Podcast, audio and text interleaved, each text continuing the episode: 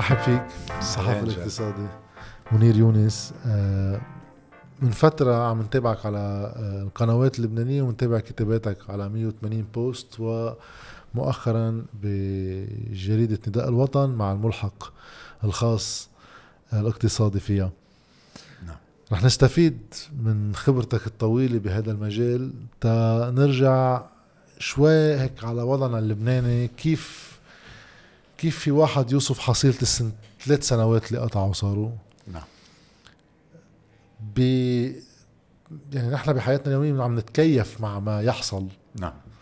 بس فعليا إذا واحد هيك كأنه بحط زيح 16 تشرين هو فعليا في واحد يرجع لآب وقت بلشت الأمور فعليا سعر الصرف وغيره. آب 2019 وآب 2000 ثلاث سنوات. و22 ثلاث سنوات كيف كان مؤشرات الاقتصاد بالبلد؟ فبالتالي افقه هذا. وكيف صارت اليوم؟ نعم. تنرجع نحكي بعدين بهالثلاث سنين شو اللي صار يعني نعم. بصورة سريعة يمكن بهمنا أكثر نطل على ما نحن فيه وما نحن قادمون عليه. نعم. أول شيء آه شكرا على الدعوة وتشرف فيك وتجربتك شرف يعني جدا غنية وبنهنيك على هذا اللي عم تعمله. ولو متأخرين بنهنيك على الحملة الانتخابية اللي كانت مشوقة يعني. شكرا. يعني من الحملات القليلة اللي شوقتنا. شكرا. آه جوابا على السؤال آه ما في يعني أول شيء المقررين بعدهم ذاتهم تقريبا. يعني ما قبل آب 2019 وما بعد آب 2019 المقررين بالبلد على مختلف المستويات معظمها بعدهم نفسهم. سعد الحريري بس. آه ولاسباب غير مرتبطة بالأزمة. لا سعد الحريري مثلا عندي معلومة إنه وقت اللي بيكون في آه نقاش بمشروع قانون آه مفصلي مثل السرية المصرفية آه في معلومات بتقول إنه آه نجيب مئاتي بيتصل بسعد الحريري آه وبيساله عن شغلة معينة. أو يعني ما بتمر يعني الكلام بعد في الغطا. الكلام إنه سعد الحريري منفصل تماما عن الواقع اللبناني مش صحيح. في مفاصل ما بضل في تشاور بين آه حدا من جوا وسعد الحريري. له علاقة بإنه سعد الحريري بالآخر آه، موجود بالبلد وعنده مصالح والى آخره. مش حنفوت بهذا التفصيل. جوابا المقررين نفسهم تقريبا.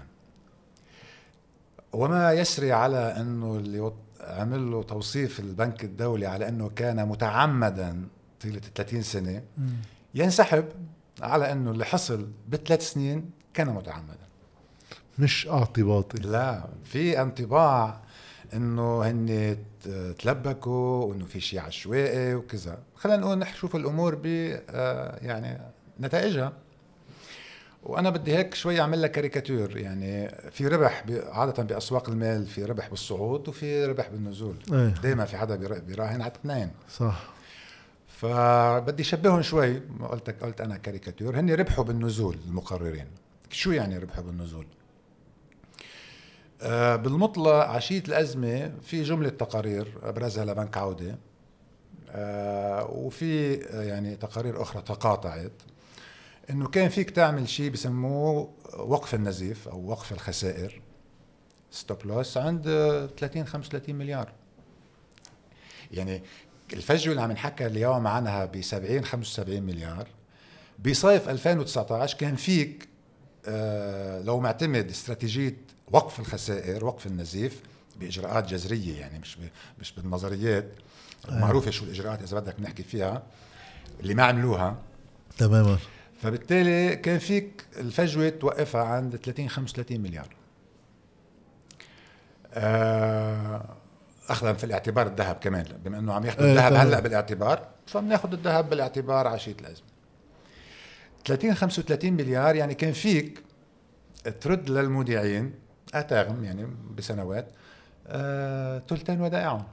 تمام لو إنك عامل هذا الإجراءات. شو هي الإجراءات؟ اللي ما عملوها. وبشكل متعمد هون نعرف إنه اللي صار بهالثلاث سنين مش اعتباطي آه ألف باء انقالت آلاف المرات إنه بهيك أزمات أول شغلة بتعملها du jour au lendemain من بين ليلة وضحاها هي ال capital control تمام آخر شيء عملوا بوتين. بليلة وحدة. آه عمل capital control drastique قاسي جدا. آه وبديش فوت بالتفاصيل. ف نحن بعدهم ثلاث سنين بعدهم عم يدرسوا فيها لا. فاذا إذا ثلاث سنين لقرار بديهي معروف يؤخذ بهيك نوع من الأزمات لم يؤخذ يعني في شيء متعمد. لا بس بالكاريكاتير اللي عم تحكيه هو ثلاث سنين لدراسة قانون capital control واحد بيتخصص اختصاص بالجامعة وبيخلص بثلاث سنين يعني. نعم. إنه شو الدراسة؟ فبالتالي آه، متعمد للربح بالنزول. وين حصل الربح بالنزول؟ ففينا نفوت بتفاصيلهم معروفين تقريبا يعني. حنكررهم هيك شوي ورا بعض. آه، في آه، سبعة مليار أقر فيهم رياض سلامة أنه حولهم للبنوك. آه، طبعا غدا عون عم تحكي عن 9 مليار. من بين 7 و9 مليار تحولوا للبنوك من البنك المركزي. طبعا تحت ستار إنه التزامات خارجية ومش عارف شو. بالازمات انت بتعمل بتحط زيح وبتقول كله هيدي باجله لبعدين أنا هلأ بدي ادير الدولارات الموجودة في الداخل. صح. مش تقول آه ما هيدي بدي مرقها وهيدي بدي مرقها. وقت اللي بيحول 7 مليار تحت غطاء التزامات خارجية وإلا كانوا فلسوا. بس إنه هني هلأ شو؟ هذه أول وحدة. اثنين تحت غطاء إنه آه، هو بقالها بآب أو ايلول إنه هالدولارات اللي عندي هي لتغطيه الاستيراد الضروري بتذكر قال هيك شيء هو شو يعني تغطية الاستيراد الضروري؟ طبعا هو بعنا إياها على إنه هو همه الناس عمليا شو اللي صار؟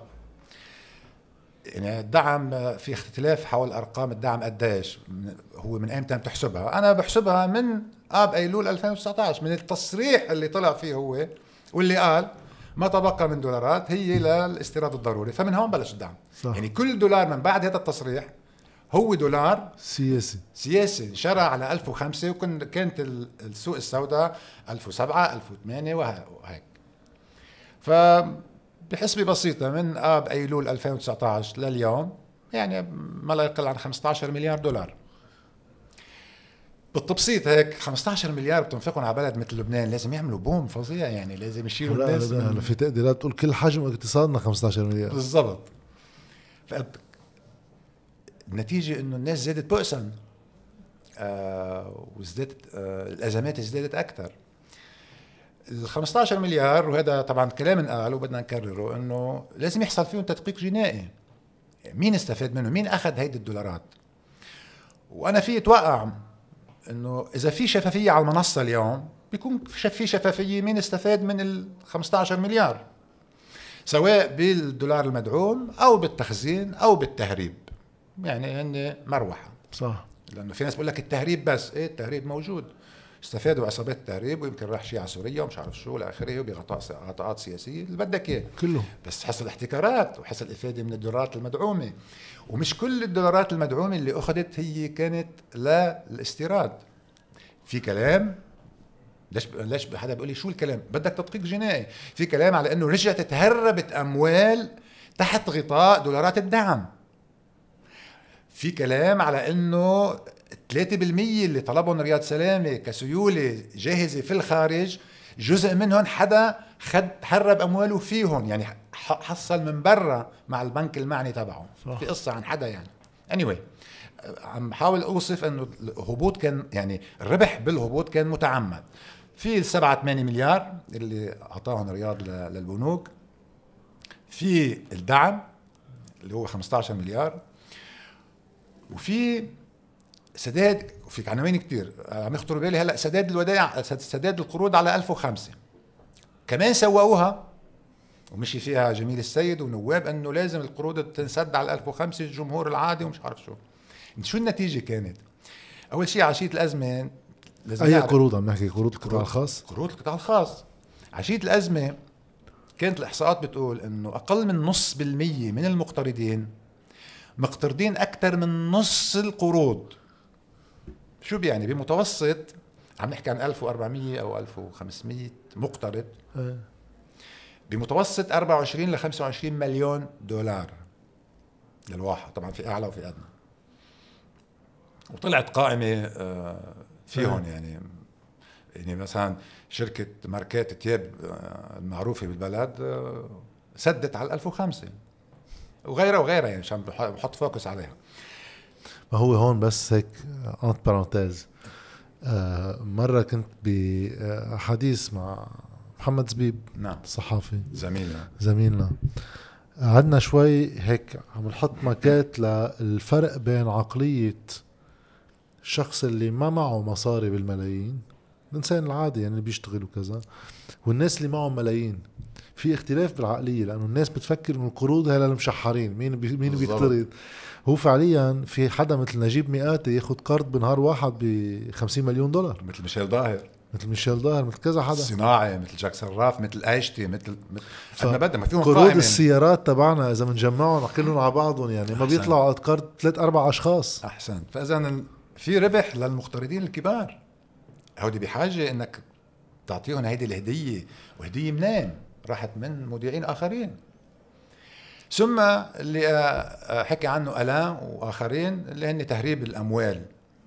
أو شيء في القروض أقل من نص بالمية اللي سدوا على 1005 وهذه بالمليارات. هلا لازم يعني نبحث وراهم قديش. آه بس هن منهم يعني عم ينحكى عن 20 مليار دولار آه سدوا على الدولار أو على الليرة ال 1005 أو على الدولار يعني. كانت 3900 يعني بعدين بالزبط. صارت. ثم تهريب الأموال للنافذين. سواء السياسيين أو المصرفيين. فأعطينا ثلاث أربع أمثلة. اجمعهم. صح. أنت عم تحكي عن آه، مليارات الدولارات عم نحكي ببساطة عم تحكي عن 40 مليار. شو يعني 40 مليار؟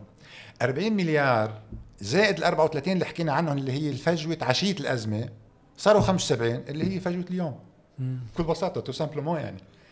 ما تروح بعيد. صحيح. هودي ال 40 ضف لهم الفجوه اللي كانت عشية الأزمة 34 صرنا 75 اليوم شو عم يحكي سعاد الشامي؟ إنه عندنا فجوة ب 75 بستنتج إنه إدارة الأزمة كانت أسوأ من أسباب الأزمة أو تراكمات أسباب الأزمة. يعني كل التراكمات لعشية ال 19 كانت 34 35 بنحكي فيها قد ما بدك بنحكى فيها إنه نحن بثلاث سنين أكثر من ضاعفناهم احسنت هو اللي حصل بهالثلاث سنين هو أسوأ بأضعاف مضاعفه مما كنا عانينا منه بهيدي البابل الماليه عشية الأزمة. أنا ما عم أقول إنه هيديك كانت بسيطة وهيدي أسوأ بس إنه اللي إدارة الأزمة عادة بتكون علاجية. هي صارت تعميق ترسيخ للفجوة. صح. زيادة الفروقات الطبقية والاجتماعية. كل التقارير اللي عم تقول اليوم إنه الناس ازدادت فقرا. يعني في 40 مليار حدا استفاد منهم بالهبوط مقابلهم في حدا و40 مليار بثلاث سنين. بالضبط. خيال بالنسبة لبلد بهالحجم. بالضبط. فإذا الهودة ثلاث سنين فيك توصفهم إنه هن كانوا ربح للمقررين أو طريقة للمقررين لإعادة التوزيع من الإفادة من الهبوط. م. كما كانوا يستفيدوا من الصعود. وفي بعض الحيل اللي خطرة كتير لأن هاي بكرة رح توصل لمدى تنفيذي. وتواحد يحكي عن مثلا رقم ال 75 مليار هيدي الخسائر الفجوة هاي الفجوة المالية.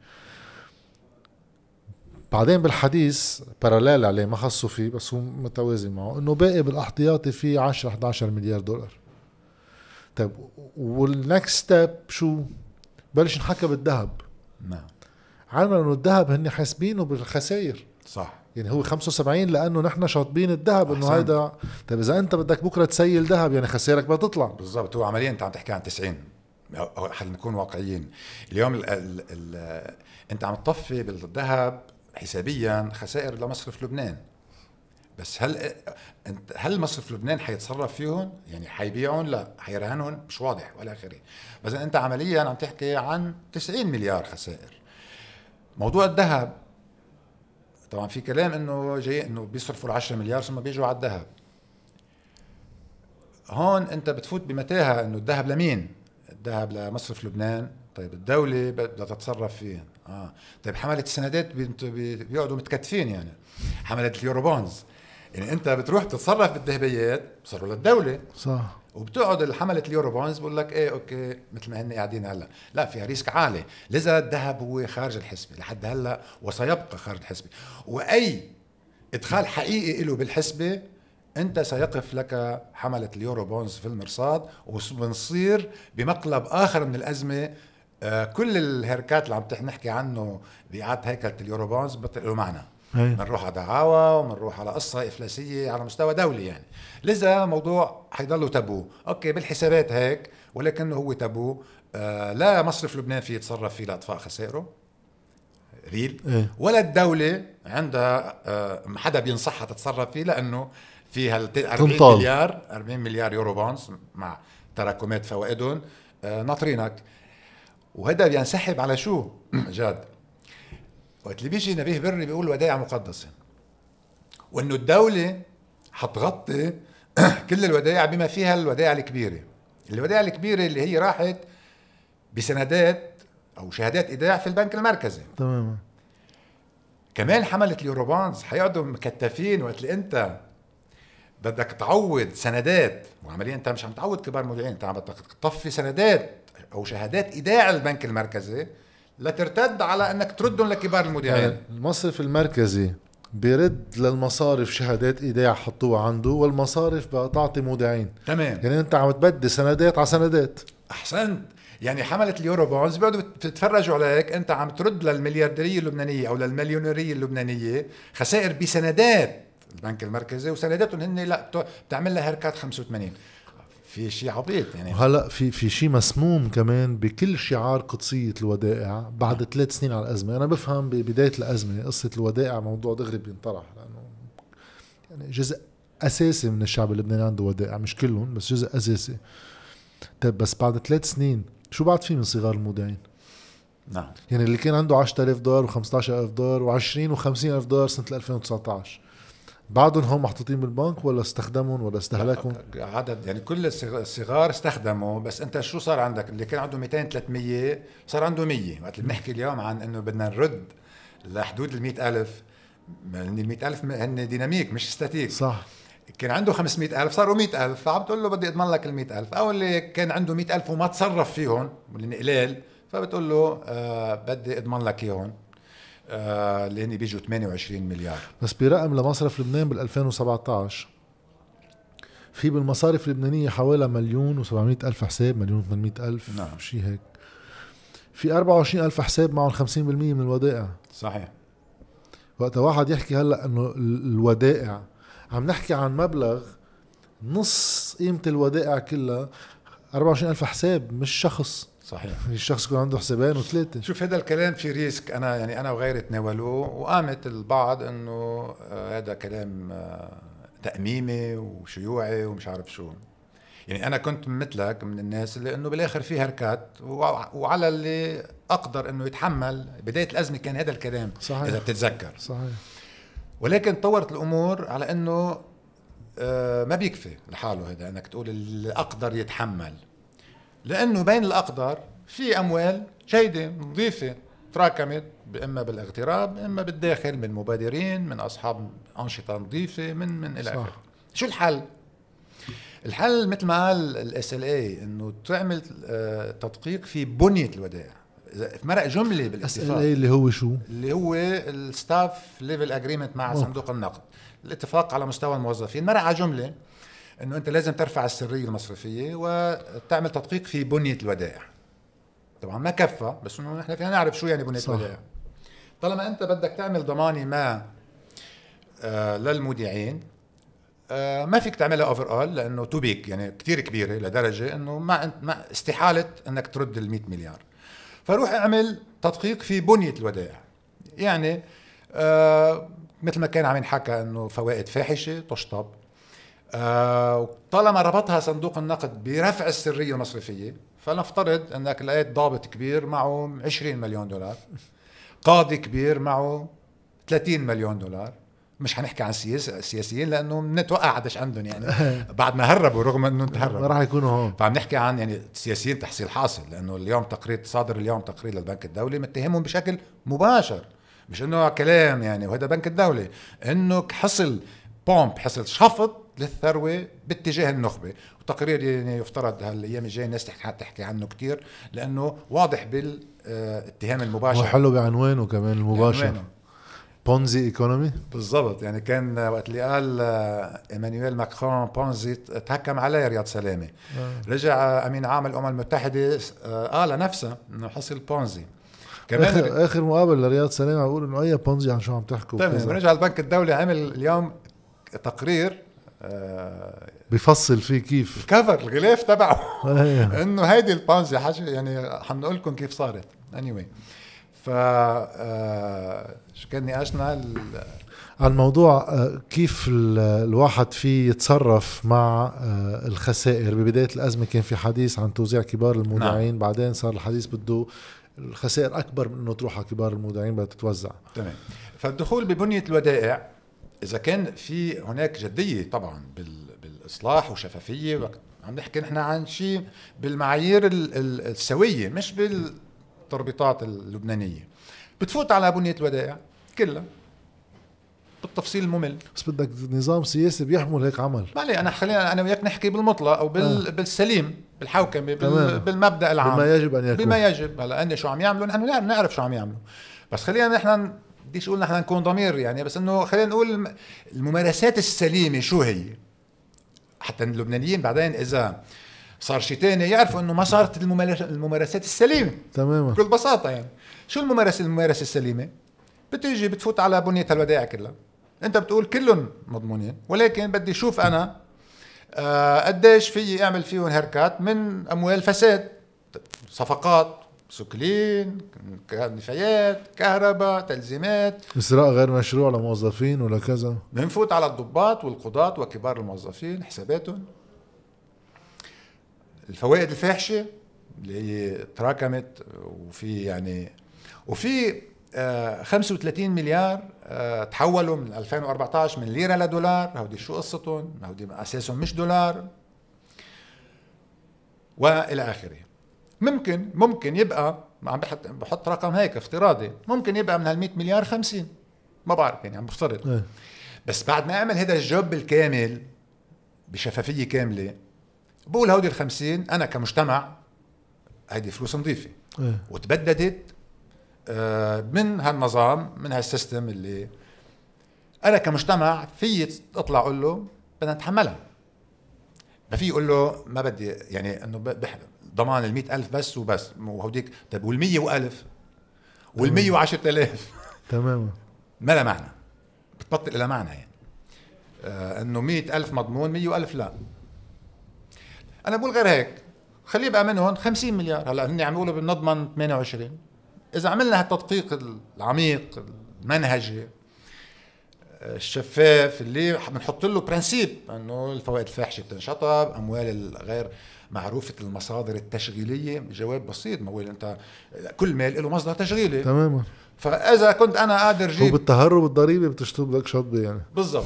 فقد يبقى نفترض 50 مليار 40 مليار. ساعتها المجتمع حيقبل معك إنه إذا اضطريت تستخدم بعض أصول الدولة أو إيرادات الدولة حتى تستخدمهم من حيث المبدأ الأخلاقي. م. أنت اخلاقيا عم صرت كدولة بالآخر كثقة من دولة بناسها والناس الناس بدولتها وبنظامها المالي إن نحن ما عم نعالج مشكلة لليوم هيدي مشكلة للأجيال. تمام. يعني حنحكي بعد خمسين سنة فيها. آه بده يكون فيها مانيوال يرجع يعلم يعلم أحفادنا شو صار. أنا بتمنى بالمانيوال اللي حيعلم أحفادنا شو صار إنه يكون في شيء أخلاقي إنه دولة لبنان التزمت مع هالأموال النظيفة. مش إنه قصتها كيفما اتفق تحت شعار إنه هن الأقدر أو إنه التزمت فيها رغم إنها وسخة. يعني بس أنا في شغلة ما بفهمها هي قصة آه، آه، أصول الدولة. بقدر افهم المنطق كيف طرحوها جمعية المصارف. اللي فعليا هي وضع يد على أصول الدولة مقابل شو اعطيناكم مصريات بصورة كتير ملفوفة ومركبة لغويا بس هي آخرتها هيك. بس وقت واحد يحكي إنه أصول الدولة فعليا لموضوع سداد جزء من الودائع. نعم. ليش بدي أعمل هيك؟ مش بعطي جزء من الموازنة. الدولة بتلتزم. نعم. بإنفاق. هي بتعمله. ليش بدي لزم الأصول لحدا؟ أكيد جمعية المصارف أصلا تراجعت عن إنه هي بدها أصول صارت عم صارت عم تحكي بإيرادات من الأصول. يعني عرفوا إنه بس بعضهم مع الصندوق. إيه وحتى جبران باسيل عم يحكي مع الصندوق والقوات كله كله عم يحكي مع الصندوق. كله يعني الصندوق يعني. okay بري بيحكي عن قدسية الودائع وحزب الله قدم مشروع قانون ليثبت قدسية الودائع. طيب الآخرين شو عم يعملوا؟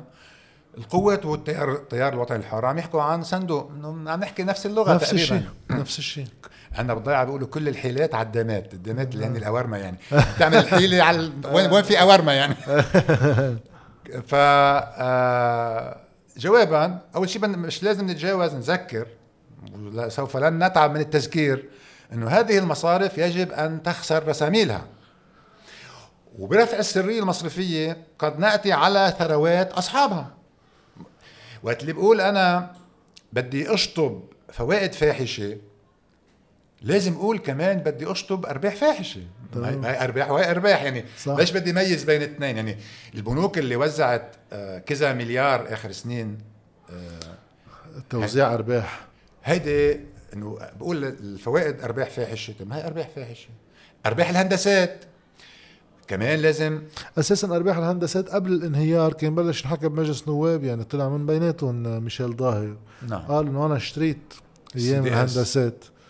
لأنه أنا كنت businessman بقى شفت فيها هامش ربح كبير بس هلأ صرت نايب. تعالوا خذوهم مني. مثلا. وما رجع حدا حكي بالموضوع يعني. إيه ما وليد جملات بيقول نحن فاسدين بس تعالوا حققوا معنا واعطونا محاكمة عادلة. امبارح بالمقابله قال أنا أوكي في فساد بس أنا بدنا محاكمة عادلة. كلام يعني ما هو شو شو المحاكمة العادلة؟ كل ما يجي قاضي بنعمل له قصة يعني. لا ما هو شوف مثلا قانون السرية المصرفية. ربطوا ربطوه بالمادة 19 من قانون المحاكمات الجزائية الجزائية. يعني ردوها لعند علي إبراهيم إيه طبعا. شكله القانون مقبول بس شياطينه جوا بتفاصيله اللي بتفرغوا من قدرته التنفيذية. إنه ربطا ب فيما خص حالات معينة من كشف السرية تربط في المادة 19 من قانون المحاكمات الجزائية. رحنا لعند علي إبراهيم يعني رحنا نشرب قهوة ونطلع يعني. غالبا هيك بصير عند علي غالبا هيك بصير. آه إيه. فاذا الواقع تبع ثلاث سنين هيك إذا بدنا نحطه واحد كنا هلا عم نحكي عن بعض المخارج البديلة لواحد يتعامل مع قصة الخسائر.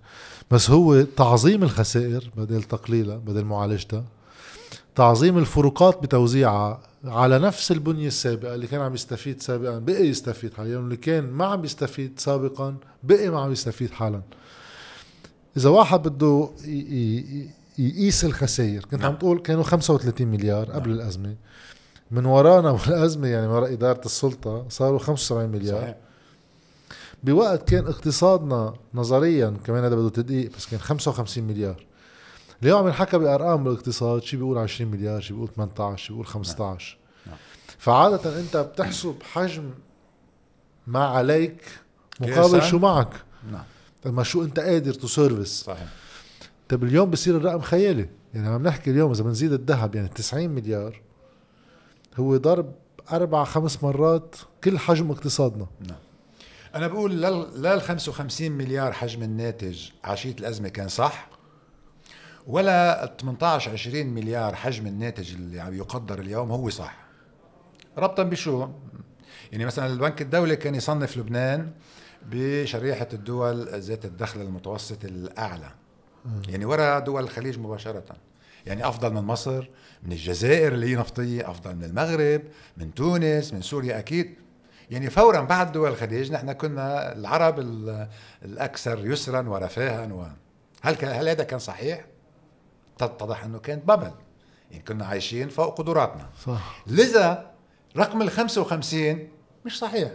كان في بابل صح. لأنه 70% منه كان استهلاك. يعني النمو ثلاث أرباع نسب النمو جاي من الاستهلاك. الاستهلاك جاي من سعر الصرف المربوط. واللي هو جاي باستجلاب ودائع بفوائد أحسن. عالية. فبالتالي رقم ال 55 مليار للناتج لم يكن صحيحا ولو إنه إندكس مؤشر ولا الكلام اليوم عن 18 20 صحيح. ليش؟ لأنه نحن قلبنا على كنا عم نحكي عن 20 25% كاش ايكونومي قبل الأزمة. اليوم عم نحكى عن 50 و60% كاش ايكونومي طيب هودي مش مسجلين بالناتج. بس هالقد 50 60% واحد بحس إنه ثلاث ارباع الاقتصاد صار بالكاش ما في بدها درس. أي. بس أنا عم توقع عليه لأنه هذا جوابا عن الناس. بنشوف السيارات والزحمات وال طبعا جزء منه إنه في 20% ميسورين بس جزء منه ثاني ال 40 مليار اللي حكينا عنهم هن أرباح بالهبوط ما عم يرجعوا يستثمروهم اللي يعني عم يرجعوا يحطوهم بالسوق لأرباح إضافية. يعني اليوم عم تلاقي مثلا الناس بتاجروا بالطاقة الشمسية طلعت شركات صح. للطاقة الشمسية. طيب لا اقترض ما في اقتراض. من وين؟ طيب منين جاب هال capital إنه يكون هو number 1 باستيراد البطاريات بالألواح مش عارف شو. تماما. في ال 40 مليار اللي حكينا عنهم اللي اعيد توزيعهم بعد الأزمة عم يرجعوا يطلعوا باستثمارات. يعني الزوجين يعني. صح. آه ما فيهم ما عليهم رسوم معظمهم لأنه الماليه العامة شايف كيف. ومعظمه cash economy بالتالي آه، market to market يعني من من إيدي لجيبتك ومن جيبتك لإيدي. آه. هيك عم بتصير. صار يعني صرنا صارت خزائننا بنوكنا. كلنا معظمنا يعني. سواء من اللي معه ألف دولار ولا اللي معه مليون دولار وما بينهما. فالناتج هو 18 20 إذا كان عندك 60 ل 70% كاش ايكونومي أكيد لا. فإذا بدليل إنه في مرافق عم تشتغل في استثمارات آه، في آه، مطاعم فيها ناس آه، في حركة ما ما في البؤس اللي حكت عنه الإسكوا. يعني التقارير الدولية عم تحكي عن بؤس. بس ما في واحد يقول إنه في واقعين اثنيناتهم يجوزان؟ أحسنت. هو اللي كنا نقوله هذا صحيح. الإسكوا عم تقول 80% عند خطوط الفقر. وهذا الرقم صار متداول وعم تاخذوا معظم التقارير الدولية. بس هل هو صحيح؟ أول شيء الاستثمارات التي يعد ضخم اللي حكينا عنها وفي نعم. ال 6 7 مليار اللي ماسكين المجتمع عم يجوا تحويلات من الخارج. صحيح. لأني أنا بقول هودي أكبر خدمة جليلة للمنظومة يعني. تماما. مخدر. فظيع. يعني قد إيه ما حدا خادم هالمنظومة إلا المغتربين. اللي مهجرين يعني في بين مزدوجين. مهجرين من البلد بنتيجة هذا النظام. ليش خدموا المنظومة بالرواج وخدموها بالكساد تماما. يبعثوا مصريات على بنوكي بحطوا فوائد عالية صار في دولارات وبعدين بصيروا هن الكشن. شبكة الحماية الاجتماعية. شبكة الحماية الاجتماعية. فبالتالي آه هالدولارات اللي عم نحكي عنها صارت خارج الناتج أو خارج الأرقام الرسمية للناتج حتى التحويلات عم تروح على البيوت؟ فعم تحكي أنت عن أرقام مليارية منها بسيطة بتعمل حركة بالبلد. آه كيف يجب أن يعني آه نعمل لها آه نرجع ندخلها على الناتج؟ هذا جهد له علاقة بالقوانين والمالية العامة وإعادة انتظام الأمور ولا سيما إعادة هيكل القطاع البنكي.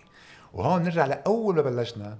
ليش متعمد إنه تبقى البنوك زومبي هذا منه إنه إني ملبكين متعمد يعني. تأجيل إعادة هيكله القطاع المصرفي في ثلاث سنين جزء من القرارات المتعمدة. شو غايته؟ آه شو غايته؟ أول شيء تأجيل الاستحقاق. ليشوفوا قديش هودي هالأوليغارشية المصرفية ما نخسرهم كثير يعني في في خسارة ما. وتأجيل للاستحقاق لنشوف إذا المجتمع بيقبل فكرة الصندوق. متعمد مع الوقت لأنه في جس نبض أفكار تطلع من يمين ومن شمال من آه، بري حزب الله الآخرين قوات جعجع حتى النواب المستقلين التغييريين في بعضهم بي... إنه بيحكي عن صندوق بقول لك إيه why not يعني؟ إيه. بس في واحد آه، هيك حسابيا إذا إذا إذا أنا صاحب بنك وعلي خسائر خليني أقول مليار دولار اللي هو أنا إذا اليوم عم بعطي أجزاء من هيدي الدولارات بالليرة اللبنانية على 8000 ليرة. نعم. وقبل على 3900 وقبل على 1005 دائما في فروقات عن سعر السوق وعلى أساس إنه هو دولارات. وبكل الخطط في حديث عن الليلرة تحويل هو أصلا لليرة. وبصير الحديث على أي سعر صرف بده يتحولوا على الليرة. نعم. أنا خلال هالفترة عم خفض خسائر الدفترية. طبعا. تتوصل لمحل إذا بعيد تقييم أصولي أنا على سعر الصرف جديد خلي ال balance sheet تبعي ما تكون خسرانة. ساعتها أنا بما أنه مطلع مصريات بهالثلاث أربع سنين أنا بعمل إعادة رسملة. بدها شيء. افتح الجرايد هاليومين. exercise بسيط.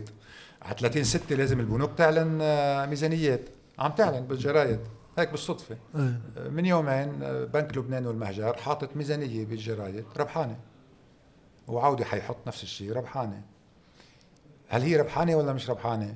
أول شيء أول شيء صرنا من دون معايير محاسبية لأنه أي معيار محاسبي دولي خصوصا الرقم تسعة الرقم تسعة ليش بيذكر؟ لأنه من بعد أزمة 2008 انحطت معايير جديدة منها الرقم تسعة إنه أنت بتاخذ مؤونات أو مخصصات مش إنه مجرد الشك بالتعسر مش إنه عند التعسر يعني أنت بتفترض أصبحت عندك معطيات كافية إنه في تعثر مقبل بتبلش تجنب مؤونات أو مخصصات بالميزانية العامة بميزانيتك. ما في اليوم مثلا شهادات الإيداع تبع البنك المركزي المخصصات التي تقابلها واحد ونص. أخذين 45% على اليورو بونز لأنه حصل توقف عن دفع. صح. بس على شه... على شهادات الايداع اللي يعني 86 مليار مش أخذين مخصصات. مفترضينها موجودة وهي مش موجودة.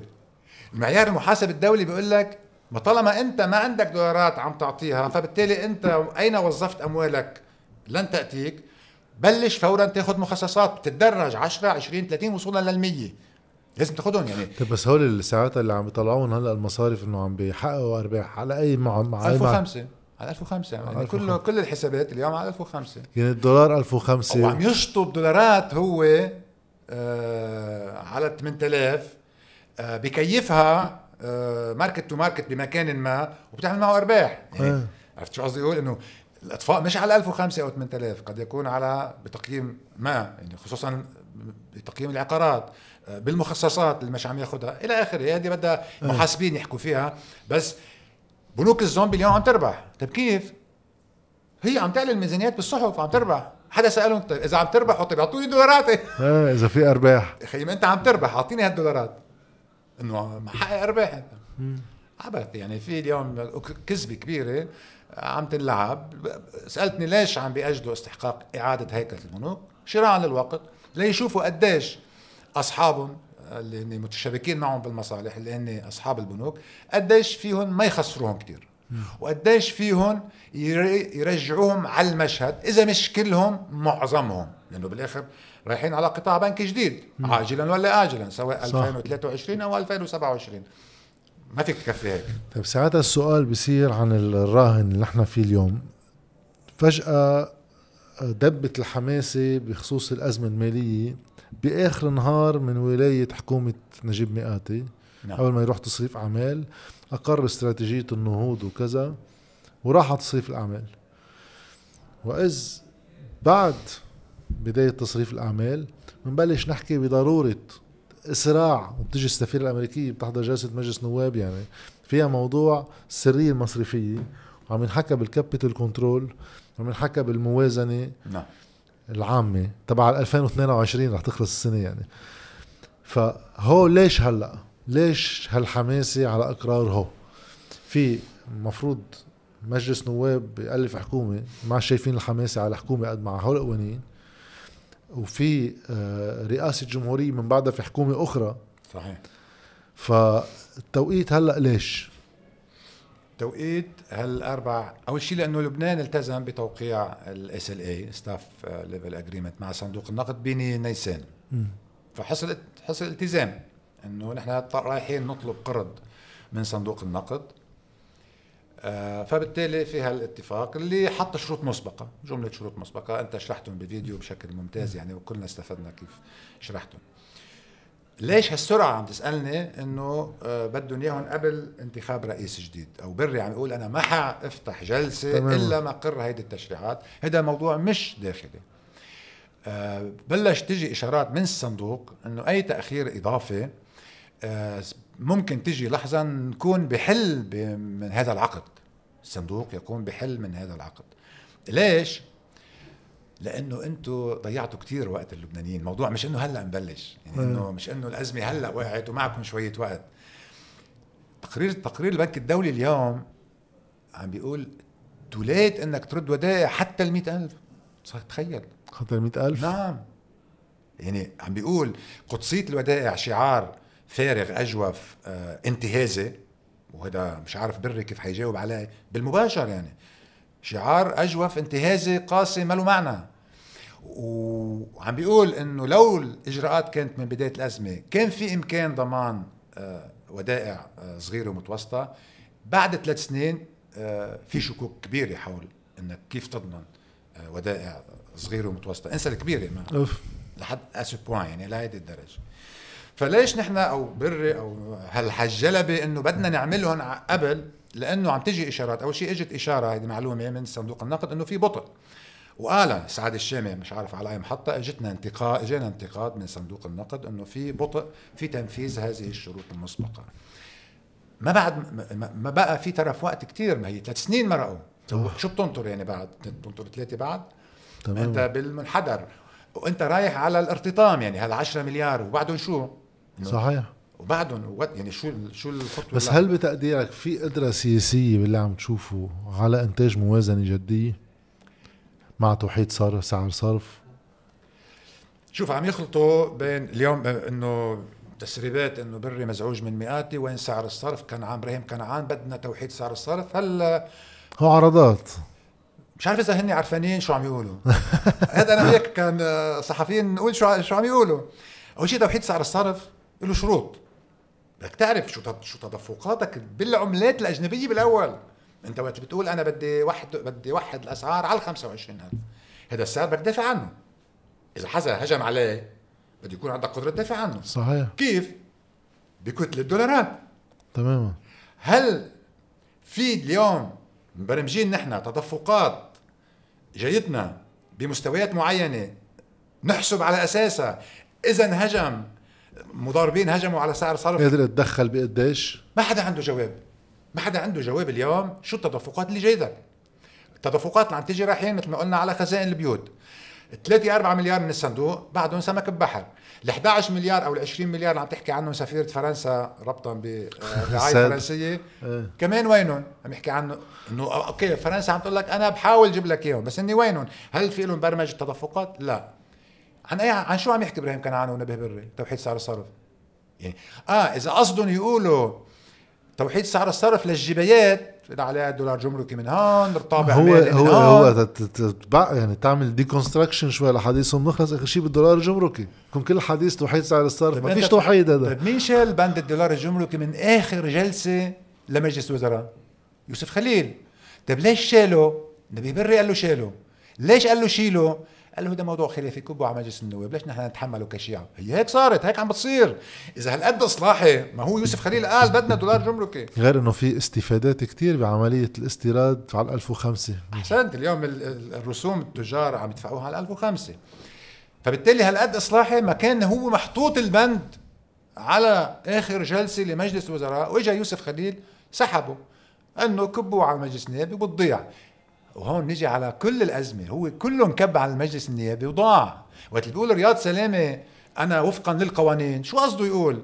إنه رتب ورواتب كلفت هالقد إنه سلف كهرباء كلف هالقد والى آخره. كلها أقرت وين؟ مجلس نواب فكرة كبة على المجلس النيابي فكرة خبيثة عبقرية بنفس الوقت إنه بتضيع. ضيع المسؤولية. بالضبط. إنه بين يمين ويسار. يعني اليوم شو بتميز تتميز القوات عن عن التيار بموضوع السرية المصرفية؟ عدوان بيشيد بالقانون. رغم الثغرات. والصندوق السيادي.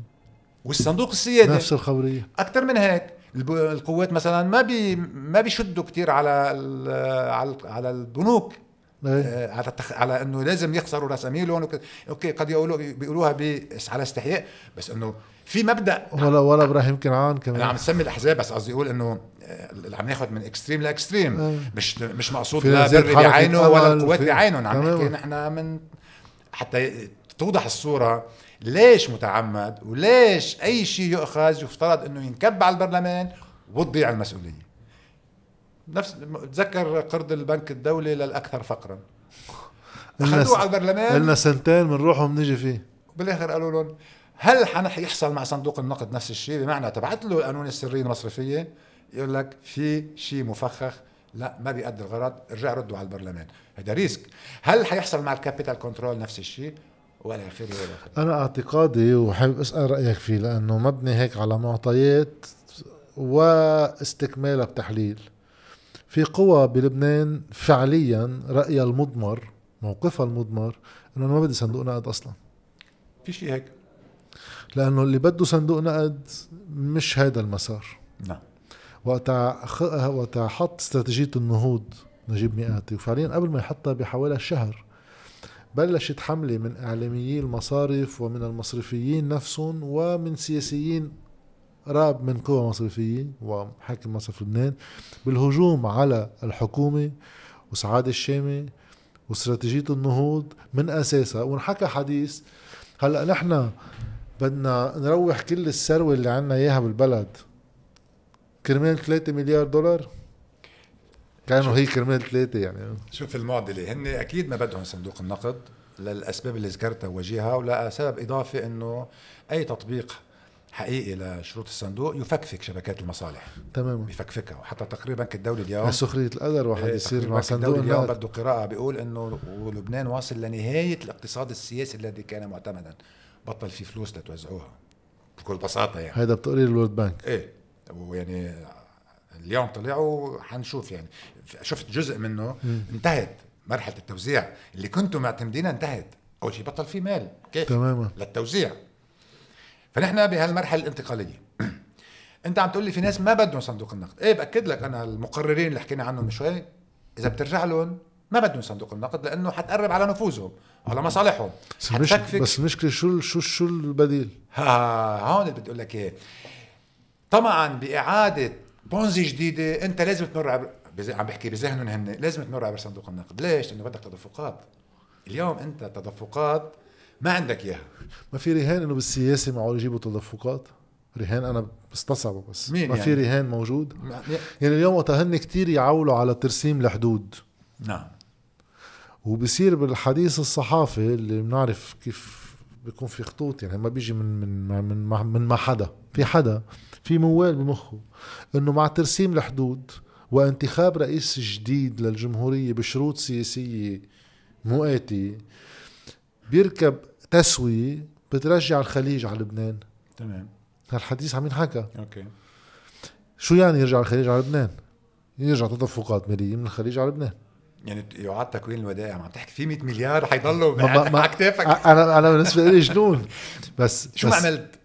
ممكن تقلب العجلة بالنمو وشوية استثمارات والناس ترجع تتنفس وشوية تتعدل الرواتب يعني مثل كل الدول اللي بتطلع من أزماتها. بس أنت عم تقول في 100 مليار بدي يردهم. يبقى سؤال المذيعين أساسي. مهما بس ما هون بصير كمان سؤال قديش في إمكانية للسيناريو المتفائل بكاش ايكونومي قديش قادر تعمل نمو إذا ما في اقتراض؟ آه، الاقتراض هو يعني أنت أكيد عارف هو وجهين. أنت آه، عم تقترض لشو ولأي نموذج؟ لا عم بحكي اقتراض للاستثمار مش اقتراض للاستهلاك يعني. ما هو أي استثمار. لذا نرجع كمان لبداية الحديث. بالتسعينات كانوا يقولوا آه، الرئيس الحريري كان عنده مشروع اقتصادي. هو ما كان عنده مشروع اقتصادي. أنا برأيي. إيه. هو كان عنده مشروع أعمار ومقاولات. يعني ليش عم برجع لحتى أجاوب؟ ما دار بالبلد على مدى 30 سنة نقاش اقتصادي جاد وأنت بتعرف هو النقاش كله مالي. صحيح. وفي فرق الناس تخلط. حن شوي نوضحها. رفيق الحريري كان عنده مشروع إعمار ومقاولات. إعمار بالمطلق ما لها معنى في إيه. ومقاولات ربطا بالعقار. وهذا النظام بده تمويل. بنوا نظام تمويلي. إجوا نبيه بري ووليد جنبلاط وميشيل المر تحت الوصاية السورية بدهم حصة من النظام التمويلي. اللي أورت توظيف مجالس حشو اللي بدك اياه بني نظام تمويلي يقابل المشروع. والنظام التمويلي منه مبني على تمويل الاقتصاد. أحسنت. الاقتصاد ما بيحمل. مبني على ثلاث شغلات أربع شغلات اللي هن كلهم انكشاف على الخارج كلهم بلا استثناء. قروض انكشاف على الخارج. دين. سياحة انكشاف على الخارج. مغتربين. تحويلات انكشاف على الخارج. يعني إحنا بنينا نظام تمويلي منكشف على الخارج. طال الزمن آه، شرب النحاس أنا كنت بجريدة المستقبل سنة 2000 كان يقول لنا بكرة حتوقع. حصلت معجزة. أنا بتذكرها مزبوط يعني وقت اللي عمل برنامج صار باريس واحد واثنين وثلاثة بالضبط. وظروف الناس كانت تقول شرب النحاس ومش عارف مين كيف بي حصلت ظروف إنه استثناءات حصلت مش إنه هو النموذج عبقري استثناءات أعطته هذا العمر. في مشروع كان بدايه التسعينات قابلوا نظام للتمويل المشروع يعني بنوا هيكل تمويلي أو نظام تمويلي. قام على رفع الفوائد قام على جذب الكذا. أنت اليوم بعدك حافظ 30 سنة. بعد الحديث هيك. اليوم شو الحديث؟ أنت عم تحكي اليوم عن استثمار؟ طيب وين وكيف؟ عم تحكي عن ميزات تفاضلية للبنان بالإنتاج وين وكيف؟ عم تحكي عن خفض الانكشاف على الخارج؟ لا. بعدك عم تحكي على القروض. كمان للتهكم. يعني سوري على التعبير بس إنه اغتيل رفيق الحريري بال 95 كانت القروض 2005 آه سوري 2005 آه، بعتذر. آه كانت الدين آه، العام 34 35 تماما. طيب اليوم 100 انضرب بثلاثة. إذا كانت مشكلة إنه رفيق الحريري اقترض طيب أنتم شو عملتوا؟ يعني ما هي ما يحكى عن الحريرية السياسية هي الكل. أحسنت. أنت وصفتها صح؟ فيش شخص يعني الكل شارك فيها. إيه كلمة الحريرية إنه بتروح على لا هي منظومة خلينا نقول ما أنتم نفس الشيء عملتوا من 2005 لل... لليوم. أنتم ضاعفتوا الدين العام ثلاث مرات. أنتم زدتوا الانكشاف على الخارج. هو بتعرف شو كان بحدود أصبح بالحدود على سيرة التهكم آه، آه، بنفس المثل هاي قصة 8 و14 بعزة سرى حديث عن ال 11 مليار. نعم. اللي هو فعليا إنفاق ما فوق التفسير غير الدستوري للإثنى عشرية. صح. إنه بدنا نمشي على ميزانية 2005 طيب من ال 2011 وبالرايح. هاي الرقم تضاعف وتضاعف وتضاعف وتضاعف وتضاعف 100 مرة. صار بعدين الرقم 11 مليار رقم سياسي كان. لأنه يعني فعليا إذا نحكي عن كل الإنفاق اللي صار فوق ال 22 بيطلع فوق ال 70 مليار. أحسنت. خذ أرقام تانية. قديش كانت الأرقام الاستيراد عشيه اغتيال الرئيس الحريري؟ ما بتذكر. 6 7 مليار. آه. طيب نحن وصلنا 22 قصدي الببل نفخت عمليا. أنا مش عم دافع عن الحريرية ولا يعني لا الحريرية ركبت البنية اللي هي عارجه الببل انفخت بعد الدوحة. المفصل الأساسي الدوحة. كان فينا نش... كان فينا نس... بدما... إذا كنا فينا عشية الأزمة نحلها ب 34 بال 2011 كان فينا نحلها بأقل بكثير بكثير تماما. قصدي أقول إنه ترجع للتسعينات أوكي بالنقاش العام إنه ليش ما بنينا نموذج اقتصادي؟ بنينا نموذج إعماري على نظام تمويلي على مش عارف وبدايه الاستدانة بالدولار. لكن ال bubble المالية التي أورثت الفجوات أنا برأيي لازم نبلش نقيسها من بعد وهم اتفاق الدوحة. 2008 9 طبعا استفدنا من تدفقات إجت 30 أو 35 مليار بعد الأزمة المالية العالمية غرق ارتفاع أسعار النفط. غرق ال system بالمال. قروض للتجميل قروض للسفر تتذكر المرحلة. ولو غرق ال system مال العقار انضرب باثنين ثلاثة فترة يعني. اجى الربيع العربي الأزمة السورية وبلش التدحرج. أول مؤشر خطر كان واضح هو 2014 آه الاحتياطي الصافي لمصرف لبنان 7 مليار. عاجز هون بلشت المشكلة تبين يعني. هون بلش هو يشفط الدولارات أكثر وأكثر من البنوك. كانوا خلينا نقول 2010 11 شهادات الإيداع بتحكي ب 20 24 مليار. بلش الشفط الممنهج للدولارات من البنوك. هي الهندسات كان لها أشكال أخرى قبل ال 15 16 مبلش من قبل. تماما. الشفط المنهجي بلش من بعد 2011 12 شو عندكم دولارات؟ أعطوني إياهم. هي هيك صار بس هيدا كمان بيضحى نظرية إنه آه، المشكلة نحن دينا المصريات المشكلة باللي صرفها. لأنه وقت المصرف بحط مصرياته بهالكم بشهادات إيداع عم بياخذ مخاطرة. طبعا. هو شو شو اللي صار؟ يعني كمان هذه بدها تبسيط للناس. في في نوعين من البنوك. في البنك التجاري أو خلينا نقول ثلاثة.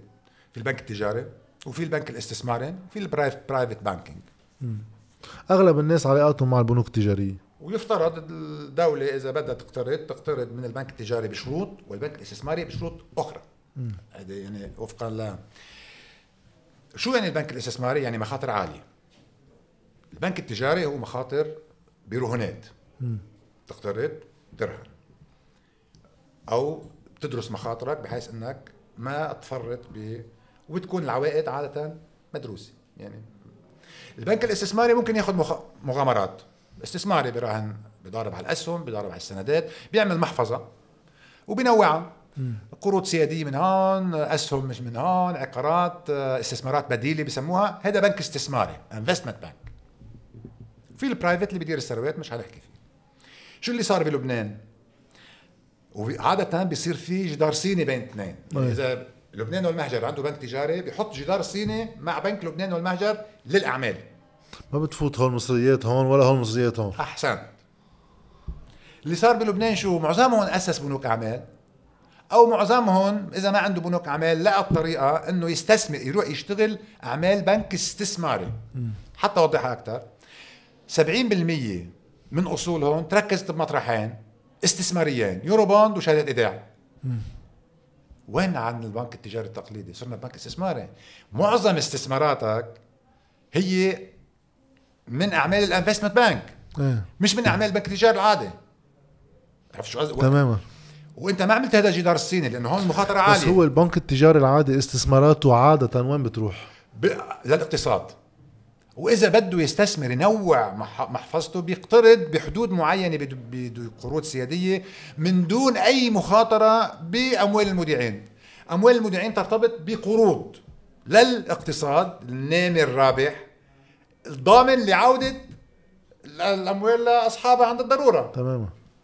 هيدي وحدة من الحماقات خلينا نقول من الأخطاء القاتلة. بس هيدا البراكتس هيدا مش محصور بس بلبنان. هلا نحن عندنا جنح بحجمه بس آه، صار بكذا دولة بالعالم. صار بكذا دولة بالعالم. جزء من أزمة 2008 تمام. هو بيع آه، محافظ مسمومة من سيتي بانك اللي فات توليفات الأصول المشتقة المشتقات كانوا يسموها إنه تغلف شو هذه قروض مسمومة غلفها اعطيها سند وبيعها واشتري فيها صحيح مش مش حالة لبنانية ما عم مش عم أقول أنا حالة لبنانية بس ما نحن بس من بعد 2002 نحن. وطلعوا قرار بال 2008 بامريكا للفصل. رجعوا بعدين شالوه. الله يستر. ترامب. إيه بس ترامب. الأوروبيين بعده موجود. إيه. ترامب اللي لعب بالقواعد اللي انحطت بعد 2008 لاسباب له علاقة إنه هو شخص هو هو مضارب. هو عقله عقل مضارب مش عقل يعني آه، أرثوذكسي بالمعنى الاقتصادي للكلمة. إيه. من أرثوذكس؟ كل ثروته قايمه على المضاربات بالعقار وغيره. تمام. فإجا بده يغازل وول ستريت مش موضوعنا فبلش يفكفك لهم. ما هو البنوك بدها ما هو لأنه هون في ربح أعلى. هلا الحلو كنت مرة بسفرة على المطار بالطيارة بحطوا documentary عن مصرف لبنان. نعم. معمول هو الوج يعني فيه يعني عم بيحكوا بالمنيح عن مصرف نعم جورج غانم جورج غانم عمله ف آه، بهيدا ال documentary بيحكي رياض سلامه نفسه إنه من الإنجازات اللي هو عملها تحوطا الانهيار العالمي هيك سماها هو منع المصارف من الاستثمار في هذه المشتقات والسندات برا. برا. حطون عندك كرمال حطون عنده. ما هو بحاجه للدولارات. سوقها بوقتها إنه أنا عم بحمي القطاع المصرفي من قدرت أستبق الأزمة العالمية. أحسنت. إنه نحن ما هو درجة سردية. إنه شوفوا بنوك العالم وعد ونحن لا. واجانا فلوس. يعني مش إنه بس موقعنا إنه نظامنا قوي لدرجة هو منعهم لأن إذا راحوا لهونيك مصريات هو ما بيجيب دولاراته ما هن ما فيهم يروحوا أصلا لأنه بعد 2008 نزلت الفوائد صارت صفرية. لا إنه هو قبل 2008 استبقى. ما هو بنرجع بنقول بدك بدها بحث. كانت مشاكلنا لحدود 2008 مقبولة إنك تنحل بالحد الأدنى من الخسائر. هي البابل الحقيقية إجت بعد 2008 آه ليش 2008 المفصل؟ حصل شهوة تقاسم بعد الدوحة فظيعة. يعني فلتت الأمور من عقالها. هذا خطر الوحدة الوطنية بالشكل اللبناني. إذا لحقوا اتفقوا يعني شو اتفقوا؟ إيه على التقاسم. تماما. انفتحت شهوة تقاسم بعد 2008 يعني أنا كنت بالسفير آه، بالتسعينات ثم بالمستقبل بال... شهوة التقاسم كانت موجودة كنا نكتب عنها بس ما كانت بهذا الشبق اللي شفناه بين 2010 والأزمة. حصل شبق فظيع. وصار صار الكلام فج صريح مباشر. بطل إنه من تحت الطاولة انه بتترتب ومش عارف صار هيك إنه حقوق غير غير غير الجملة الشهيرة لرئيس مجلس النواب إنه بري إنه اللي حضر السوق بيع واشترى بالضبط. في هيك بتذكر كنا عم نحضر جلسة بيطلع اصفان دويها النايب عادة كلمات النواب بقصة موازنة بيكون بيطلع بيقول إذا القصة قصة حصص نحن بدنا حصتنا بالكلمة علنا قدام الكاميرات مش آه إنه بالاجتماع. بكل بساطة. آه هيدي كانت تصير بالتسعينات بس تصير بالتربيطات وكان يقول رفيق الحريري عم بشتري السلم الأهلي مشهورة آه. الجملة يعني. وكانت المبالغ محدودة. يعني يعني كل الدين العام لعند اغتيال لعند ال 2000 كان قديش؟ 18 19 مليار يعني. بال 2000 بال بال 98 كان ب 18 صح؟ إيه هن مرحلتين لازم ينقروا على فكرة. هلا طبعا الكلام عن 30 سنة أوكي. لازم تنقرا على مرحلتين. شو أخطاء التسعينات 2005 أو 2008 خلينا نقول هيك. وشو اللي صار بعد 2008 اللي هو الأساس الفجوات الكبيرة حصلت. كنا عم نحكي إنه الاحتياطي السلبي لمصرف لبنان سجل 2014 7 مليار آه بال 2021 كان 60 مليار. هلا عم نحكي أكثر هلا غير انه تبين إنه هو عم بخبي خسائره كان بحطهم بالموجودات. هذه أكبر محاسبيا يعني. أكبر فضيحة ما بعرف هذه كيف يعني كيف إذا حصل تدقيق جنائي كيف تكيفت قانونا محاسبيا كيف صندوق النقد إنه كان بس يحط فيها فقرة يعني أنا كمان بدي أرجع لصندوق النقد والبنك الدولي. ما كان يكفي فقرة فيها هذه يعني وشركتي التدقيق ديلويت وإرنست يونغ. إيه يعني هاي فضيحة يعني أنا مع اللبنانيين اللي بيقولوا إنه هلأ عم يتفلسف علينا الصندوق والبنك الدولي وكذا. ما بدي أحط الحق عليهم هي المشكلة اللبنانية يعني بالآخر. بس كمان يعني من الأسئلة إنه كيف ممكن سكوت عن بند في موازنة مصرف لبنان؟ أنت يا صندوق نقد معني مباشرة بهذه الميزانية. قبل ما تكون معني بميزانية الدولة أنت معني بهاي الميزانية تحديدا لأنه أنت بنك البنوك أنت مش صح. مش وزارة مالية. صح. أنت بنك البنوك فيما خص ميزان المدفوعات والتدفقات والى آخره فأنت معني حصرا أو أكثر بهيدي الميزانية. كانت تمر جملة وما كنا نشوفها إلا بلش بلشنا نشوفها بعدين يعني بال 2014 15 حطوا فقرة ثم شالوها مش عارف شو يعني هالقصة هذه آه كمان بدها بحث هل كانت كانوا صريحين بالتقارير بالأرتيكل 4 قبل تنحط أو ما تنحط قريناها ما انقرت والى اخره. غالبا ما كان يتم التركيز على هيدي قصة ال other assets اللي هي البند الموجودات الأخرى اللي هي بتضحك. شو other موجودات موجودات أخرى بتطلع لها 60 70 مليار دولار. asset. هي خسائر. وهي خسائر يعني خيال. في شيء مش يعني طبعا المعايير المحاسبية هي بتقول لك asset مسمومة. هي أيه. لازم تسميها أصل مسموم مش أصل. أيه. هو حسمها أصل يعني خلينا نقول أصل مشكوك فيه. هيك تصنيف. أيه. هو حطها أخرى. أيوه بحطها على أساس إنه بده يعمل سينيورج أرباح طبعا عملة مستقبلية. ما بتكفي. حكينا بهذا المسار كله. هلأ وقت واحد آه، حكينا كمان عن الشروط وليش هلأ في هالحماسة عند مجلس النواب وعند السلطة السياسية بلبنان. نعم. بدهم يرجعوا. بركي في بونزي من ورا صندوق النقد نرجع نعمل. بس واضح إنه كيف عم بقروا هالقوانين؟ واضح التخبط الكبير عندهم رح يصير بالموازنة أكثر من غير محل. إنه ما رح يقدروا يلبوا الشروط بالمعايير اللي مطلوبة على القليله بالاتفاق على آه، مستوى الموظفين مع صندوق النقد والمتوقع منه. شو شو شو next step طب إذا افترضنا في السيناريو اللي هو بسيط تعمل هولي هون ما بيقبلوا صندوق النقد. نعم. من بعده شو؟ من بعده أول شيء الصندوق ممكن يرجع يعطيك فرصة لأنه يعني شوف نماذج يعني تونس قديش لهم فترة بيتفاوضوا معهم سنين يعني مش إنه مع مصر قعدوا الاتفاق يعني بيصححوا حتى الاتفاق اللي عملوه بالأرجنتين. الارجنتين مثلا؟ هلا في واحد بين مزدوجين كمان هون يشير لشغلة إنه أغلب الدول اللي عملت اتفاقيات ما نجحت بال صار في اتفاق معدل ومعدل أحسن. ومعدل أربع خمس مرات. لا واللافت ب آه، باتفاق الأرجنتين الصندوق نفسه اعترف بأخطائه هو يعني مش إنه الحكومة أخطأت هو رجع قال إنه نحن أخطأنا كانوا عاطينهم 56 مليار. صرفوا منهم 44 وبعدين إجوا طيرت الحكومة فوقفوا السداد أعادوا النقاش ورجعوا عملوا اتفاق جديد. عشية اتفاق جديد قال الصندوق نحن استفدنا من أخطائنا يعني لافته انه الصندوق ممكن يغلط بالتقديرات ممكن يغلط بالإشالونمون بالتقسيط ممكن يغلط بحساب التدفقات والى اخره ممكن لأسباب مختلفة يعني. آه، فشو بيصير إذا ما عملنا اتفاق سريع مع الصندوق؟ بضل في تفاوض يفترض وبتصعب عليك أكثر. ليش؟ لأنه خسائرك عم بتزيد يوميا.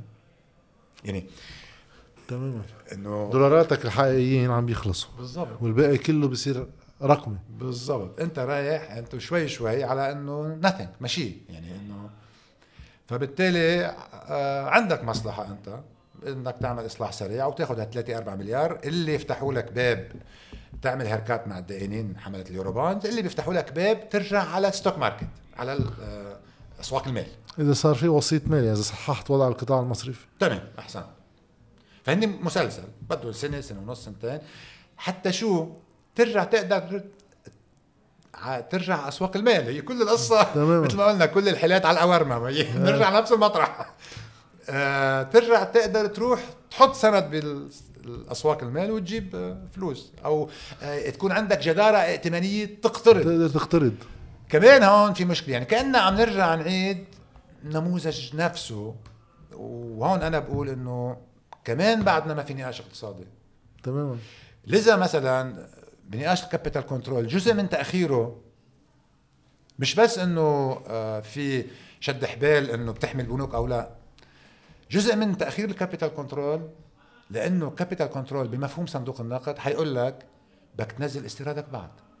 ما راح خبرك هلا أنا لأنه دعيت من نايب رئيس المجلس الياس بوصعب عمل هيك سلسلة اجتماعات إنه تناقش قانون capital control من ضمنها في ناس آه، مصرفيين بالمباشر من ضمنها في ناس متعاطفة مع المصارف ومن ضمنها في ناس معارضة لأنه قال عم بدنا يكون النقاش في كل الآراء تنحط هيك بجدول كل الآراء. آه، أنا راح أحكي عن حالي يعني لأنه كل واحد ما بديش أول حدا شيء. كان تركيز النقاش عندي إنه هيدا منه قانون capital control نعم. لأنه بكل دخلتك على ال UTV. لأنه بكل بساطة الهدف المحطوط منه هو منه هدف ال capital control أيوة. وما في تقدير للتدفقات لا هيك ولا هيك لا الخارجي ولا الداخلي. لا اعرف أنا ليش عم بأننا وقديش وباي غاية. بالضبط. أنت عم بتشرع أمر واقع وعامل بدل هلأ حاكم مصرف لبنان اللي هو بيطلع وبينزل عملت لجنة. بالضبط. الحلو بالنقاش شو هو؟ إنه خلال هالنقاش بعض ممثلي المصارف المباشر مش ناس متعاطفة من المصارف هن بيشتغلوا بمصارف إجوا قالوا علنية يا خيي هذا منه إنه capital control بالضبط. نحن بنعرف إنه منه إنه كابيتال كنترول افصحوا يعني. بس لازم نقطعه لازم حتى يحمي البنوك. تماما لأنه أنا شو قلت آخرتها؟ لأنه طلبوا إنه إذا كيف في كل واحد يحط آه، تعليقاته على كل مادة مادة. أنا كان عندي إشكالية قلت إذا أنا ماني موافق إنه هو قانون capital control ما في يناقش مواده هيك إذا لحقتوا عم تطلبوا مني إنه ناقش مواده بدي تعديل مادة واحدة اللي هي الماده 12 اللي بنقول بدل ما آه، آه، يسري هذا القانون على كل الدعاوى المقدمة والتي ستقدم على المصارف بنشيل المقدمة. تسري على التي ستقدم. قاموا القيامة كلهم؟ إنه أكيد لا. فقلت لهم لكن هون الغاية كلها لشو كل هالقانون؟ أنتم بدكم تمنعوا الدعاوى على المصارف بالضبط. هي هيك كل القصة. فهيدا النوع من النقاش صار في اعتراف إنه هذا منه قانون كابيتال يعني في واحد ينطلق من هون إذا هذا صندوق النقد بده يكون منسجم مع نفسه مش مفروض يقبل فيه. اذا اذا إذا بنعمل هيك بنفوت على بعض القوانين ال capital control اللي انعملت بالعالم اللي موجودة على النت إذا حسب الدولة. هو عبارة عن معجم من مئات الصفحات آه، codeات. شفرات بدك تستورد إيه ليش قديش عندك ما عندك أي نوع. صور لك. هذا ال capital control بوتين وقت اللي عمل capital control قص الاستيراد تماما وما عنده أزمة مالية بوتين. يعني عم بيتحوط من أزمة مالية. اليوم النقاش المعمي انفتحوا الكتار رافضينه. وخاصة اللي بدهم بدونش حدا يمس برفاههم. الناس اللي عم بيحكي العاديين يعني. مين قال لك إنه لازم تروح على سبينس وتضلك تلاقي كل الماركات؟ مين قال إنه نحن بلبنان بهيك أزمة لازم تضلك تروح على السوبرماركت وتلاقي كل الأصناف؟ مين قال؟ إيه مين قال إنه كل شيء مستوردات بدها تبقى في كلام إنه مين بيقول إنه لليوم تجارة السيارات بلبنان في سيارات جديدة بتفوت كل سنة؟ بالضبط. مين قال إنه إنه لازم تضلك الخيارات كلها مفتوحة آه، لأنه بركي حدا فيه يشتري؟ مين قال؟ بتعرف شو المشكلة بهالحديث هلا أنا لأنه عملنا انتخابات ففيك تتخيل بعض الردود اللي الشعبوية اللي بتصير. يصير مشكلتك جزء مع جزء من المجتمع نفسه لأن رح يطلع سياسي يقول له إنه هو بدهم يمنعوك من رفاهية الحياة. بالضبط. مش إنه هو منعهم. أنا حجيب النقاش لهون هذا هو جوهر الموضوع. شوف أنا حلخصها. هذا مجتمعنا إذا ما عرف إنه في حيحصل بعد أكثر نقص بالرفاه وفي passage à vide يعني عبور بالفراغ ثلاثة لخمس سنين إذا ما استوعبنا بنكون بعدنا عم نلف حوالين المشكلة ومش نع... و... و... وعم نلعب لعبة السياسيين. أعطي مثل واحد. اليوم نحن عم نستورد ب 12 مليار. كيف عم يتأمنوا 12 مليار؟ عم يطلع من البلد 12 تماما. في سبعة ثمانية من من تحويلات المغتربين. وفي مليار للاجئين وفي ال NGOs وكذا. يعني اللي عم يجونا عم نطلعهم نستورد فيهم. تماما هي هيك عم تصير صح؟ ما عم يحصل ادخار لأنه بالاخر لا بل عم بيتم استخدام ما تبقى من الاحتياط. بالضبط جزء من الاحتياطي. نسيت إنه أحسنت إنه في هودي والجزء نزيف الاحتياطي لأنه حاكم مصرف لبنان قال بآخر مقابله عملها على LBC إنه الاستيراد هو بين 12 ل 14 مليار. بالضبط. في جاب هو عم يغطيهم طلعوا خذوا على المنصة مش هيك؟ صح. تمام. هيك يعني هذا هيك لازم إنه حتى ما ينقص رفاه عند اللبنان عم نحكي عن بعض اللبنانيين انتبه. آه. مش عم نحكي عن اللبنانيين. إيه مش كل اللبنانيين في عندهم رفاه يعني. آه، حتى نعرف عنا شو عم نحكي يعني. كم واحد بيشتري مرسيدس يعني من الشركة. مش حنكون يعني آه، إنه شيوعيين آه. مع احترامي لكل الشيوعيين. بس إنه عن أي لبنانيين عم نحكي؟ عن أي استهلاك عم نحكي؟ إيه ما عم نحكي عن جماعة آه، رئيس جمعية التجار شو اسمه؟ بيروت آه شماس. نور الشماس. هو عم ينزل هو هذا اللبنان تبعه. عم نحكي عن هون نحن مش عم نحكي عن غيرهم. إيه مش عم نحكي عن لا نبطية ولا عكار ولا بعلبك يعني. عم نحكي عن من يمثله مش الشماس. آه إذا هيك خلينا نشوف. اذا إذا كل البلد واقف عند هذا عنق الزجاجة البنكرجيه ما يخسروا الشماس ضلوا يستورد رفاه إكس وواي وزد ما ما ينتقص منه حتاخد معنا إذا البنك الدولي قال 13 ممكن تاخد معنا 26 إذا بدنا سنة. ها؟ سنة. سنة. آه، هذا بذكرك طبعا مع فارق كبير بال- بالمقارنة. آه، حصلت أزمة مصرفية باليابان بالتسعينات. آه. ما عالجوها خلوها هيك يعني مثل ما نحن عم خلينا خلوا الأصول المسمومة بالمحافظ الاقراضيه تبع البنوك. كان في بابا العقاري انفجرت. المهم ما حصل علاج. اختارت الحكومة والبنوك انه ما يعالجوها يتركوها على أساس الريكفرنج بيجي لاحقا. ونزلوا أسعار الفوائد للصفر. افترضوا إنه كلفة المال الصفرية بتعمل بتجيب. استثمارات. ما زبطت. 15 سنة يعانوا فيها. ما زبطت.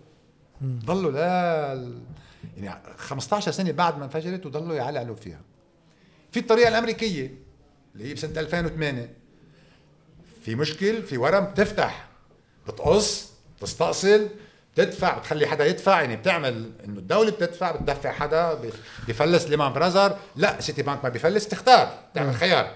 بتقول بفلس هو وما بفلس هو باخذ هالاصول المسمومة من هو ومن هو ما باخذهم والى آخره والى آخره.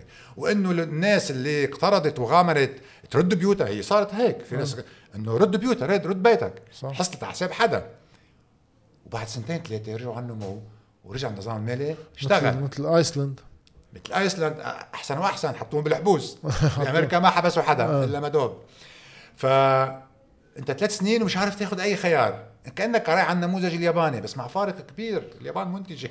اليابان منتجة واليابان اقتصاد فعليا عالمي يعني. يعني أنت على شو عم تراهن؟ عم تراهن على ال cash economy وهالتحويلات وعلى الم... على المافيوزيه sorry على التعبير يعني. ما هي حتى نقولها مثل ما هي يعني. تماما إنه كله مش مسجل ومش معروف منين بتجيب الأموال وشو مصادرها وهيك يعني.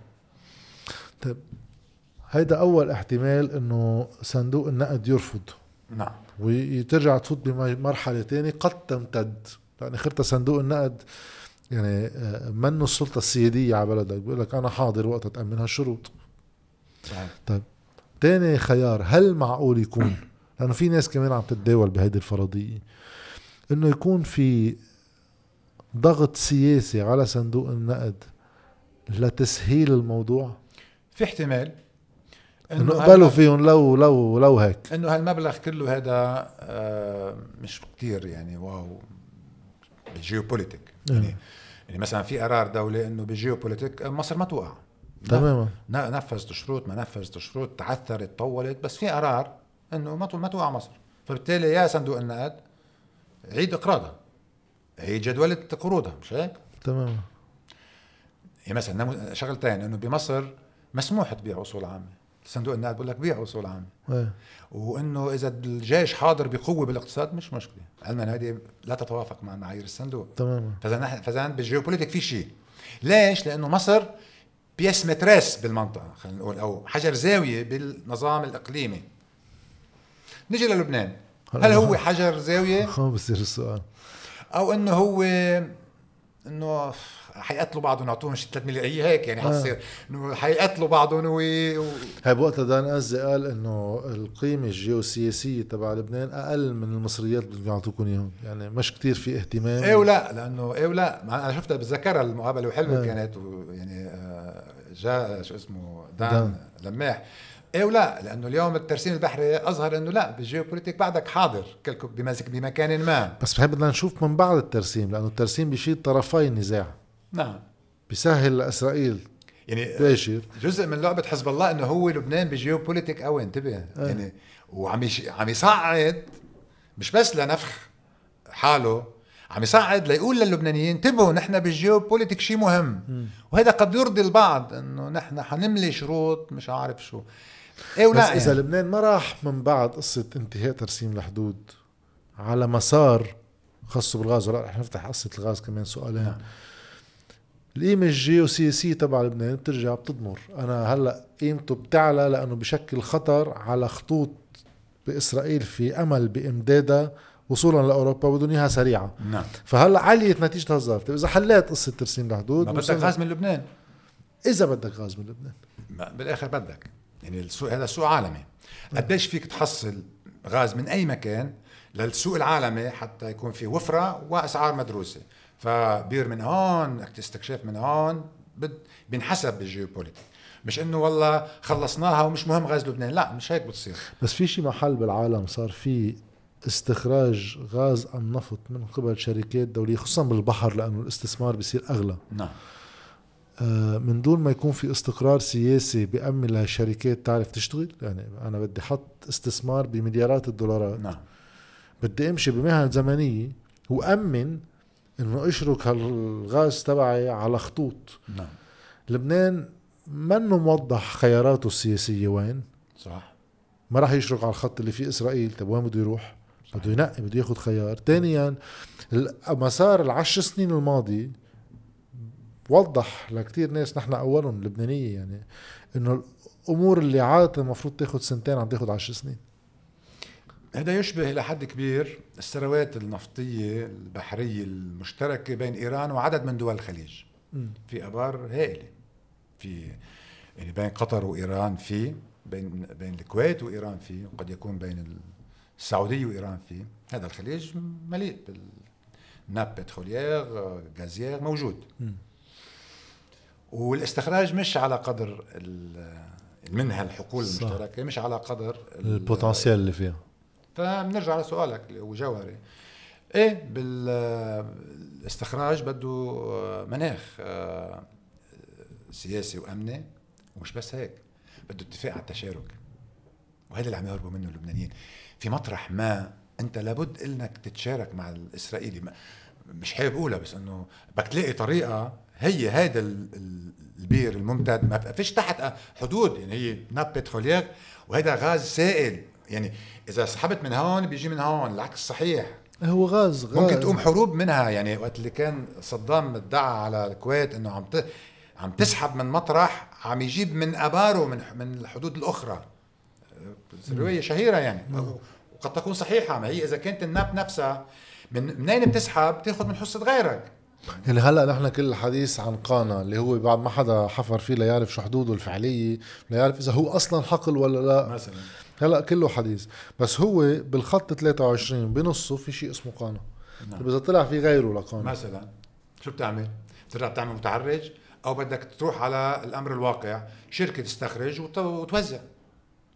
توزع اللي عم نرفضه نحن هلا. حنجي جايين عاجلا أو اجلا. إذا طلع في ليس دعوة للتطبيع بس عم بقول لك أنا بالمنطق الاقتصادي وكيف يتم تقاسم الثروات الغازية والنفطية بالعالم. بدك شيء صندوق مشترك. أو بدك يعني اتفاق على التو... على التوزيع. إذا ما بتعمله أنت دولة لدولة بدها تيجي شركة تعمله. شركة ثالثة طرف ثالث بيستخرج هالناب هيدي هالبير هذا وبيعمل لها فورميلا يعني في معايير وبيعطيك حصتك وبيعطي الآخر حصته. من دون ما يكون في تواصل يعني من دون ما يكون في تواصل. بس بدك تقبل مبدأ التقاسم. وإلا أي. ما بتستخرج لا أنت ولا هو. أو إذا اللي بيستخرج بياخذ بيكون عم ياخذ من حصة الآخر. لأنه هيدي تلقائيا إذا صاروا الإسرائيليين ما مسبقيننا إذا بلشوا من تاني ضفة من الحدود بصير ياخذ من عندك. بالضبط. فعادة هذه فيها تفتح ازمات كبيرة مش صغيرة. بالضبط. صدام ادعى وعمل حرب. طبعا كان ادعاء إنه عم عم يشفطوا من هون عم ياخذوا من عندي. طيب نرجع على الشق المالي. نعم. اللي بيقول إنه بنربط لكن إذا صندوق النقد قصته صعبه بدنا نحافظ على نظامنا والتوزيع ومدري شو بونزي جديدة يعني. والصندوق عم يصعب علينا.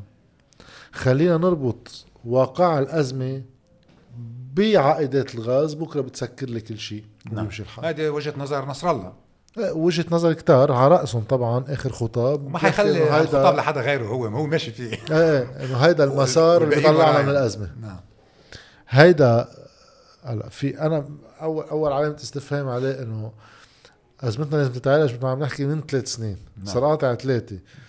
وحاب بيقول بيتمنى ما تروح أكثر من سنتين ثلاثة خصوصا إنه عندنا 10 مليار دولار بالأحتياط هذا بينتهي. نعم. ما رح حيضاين أكثر من هيك. نعم. بوقت مسار الغاز هو مسار في يروح 6 7 8 9 سنين.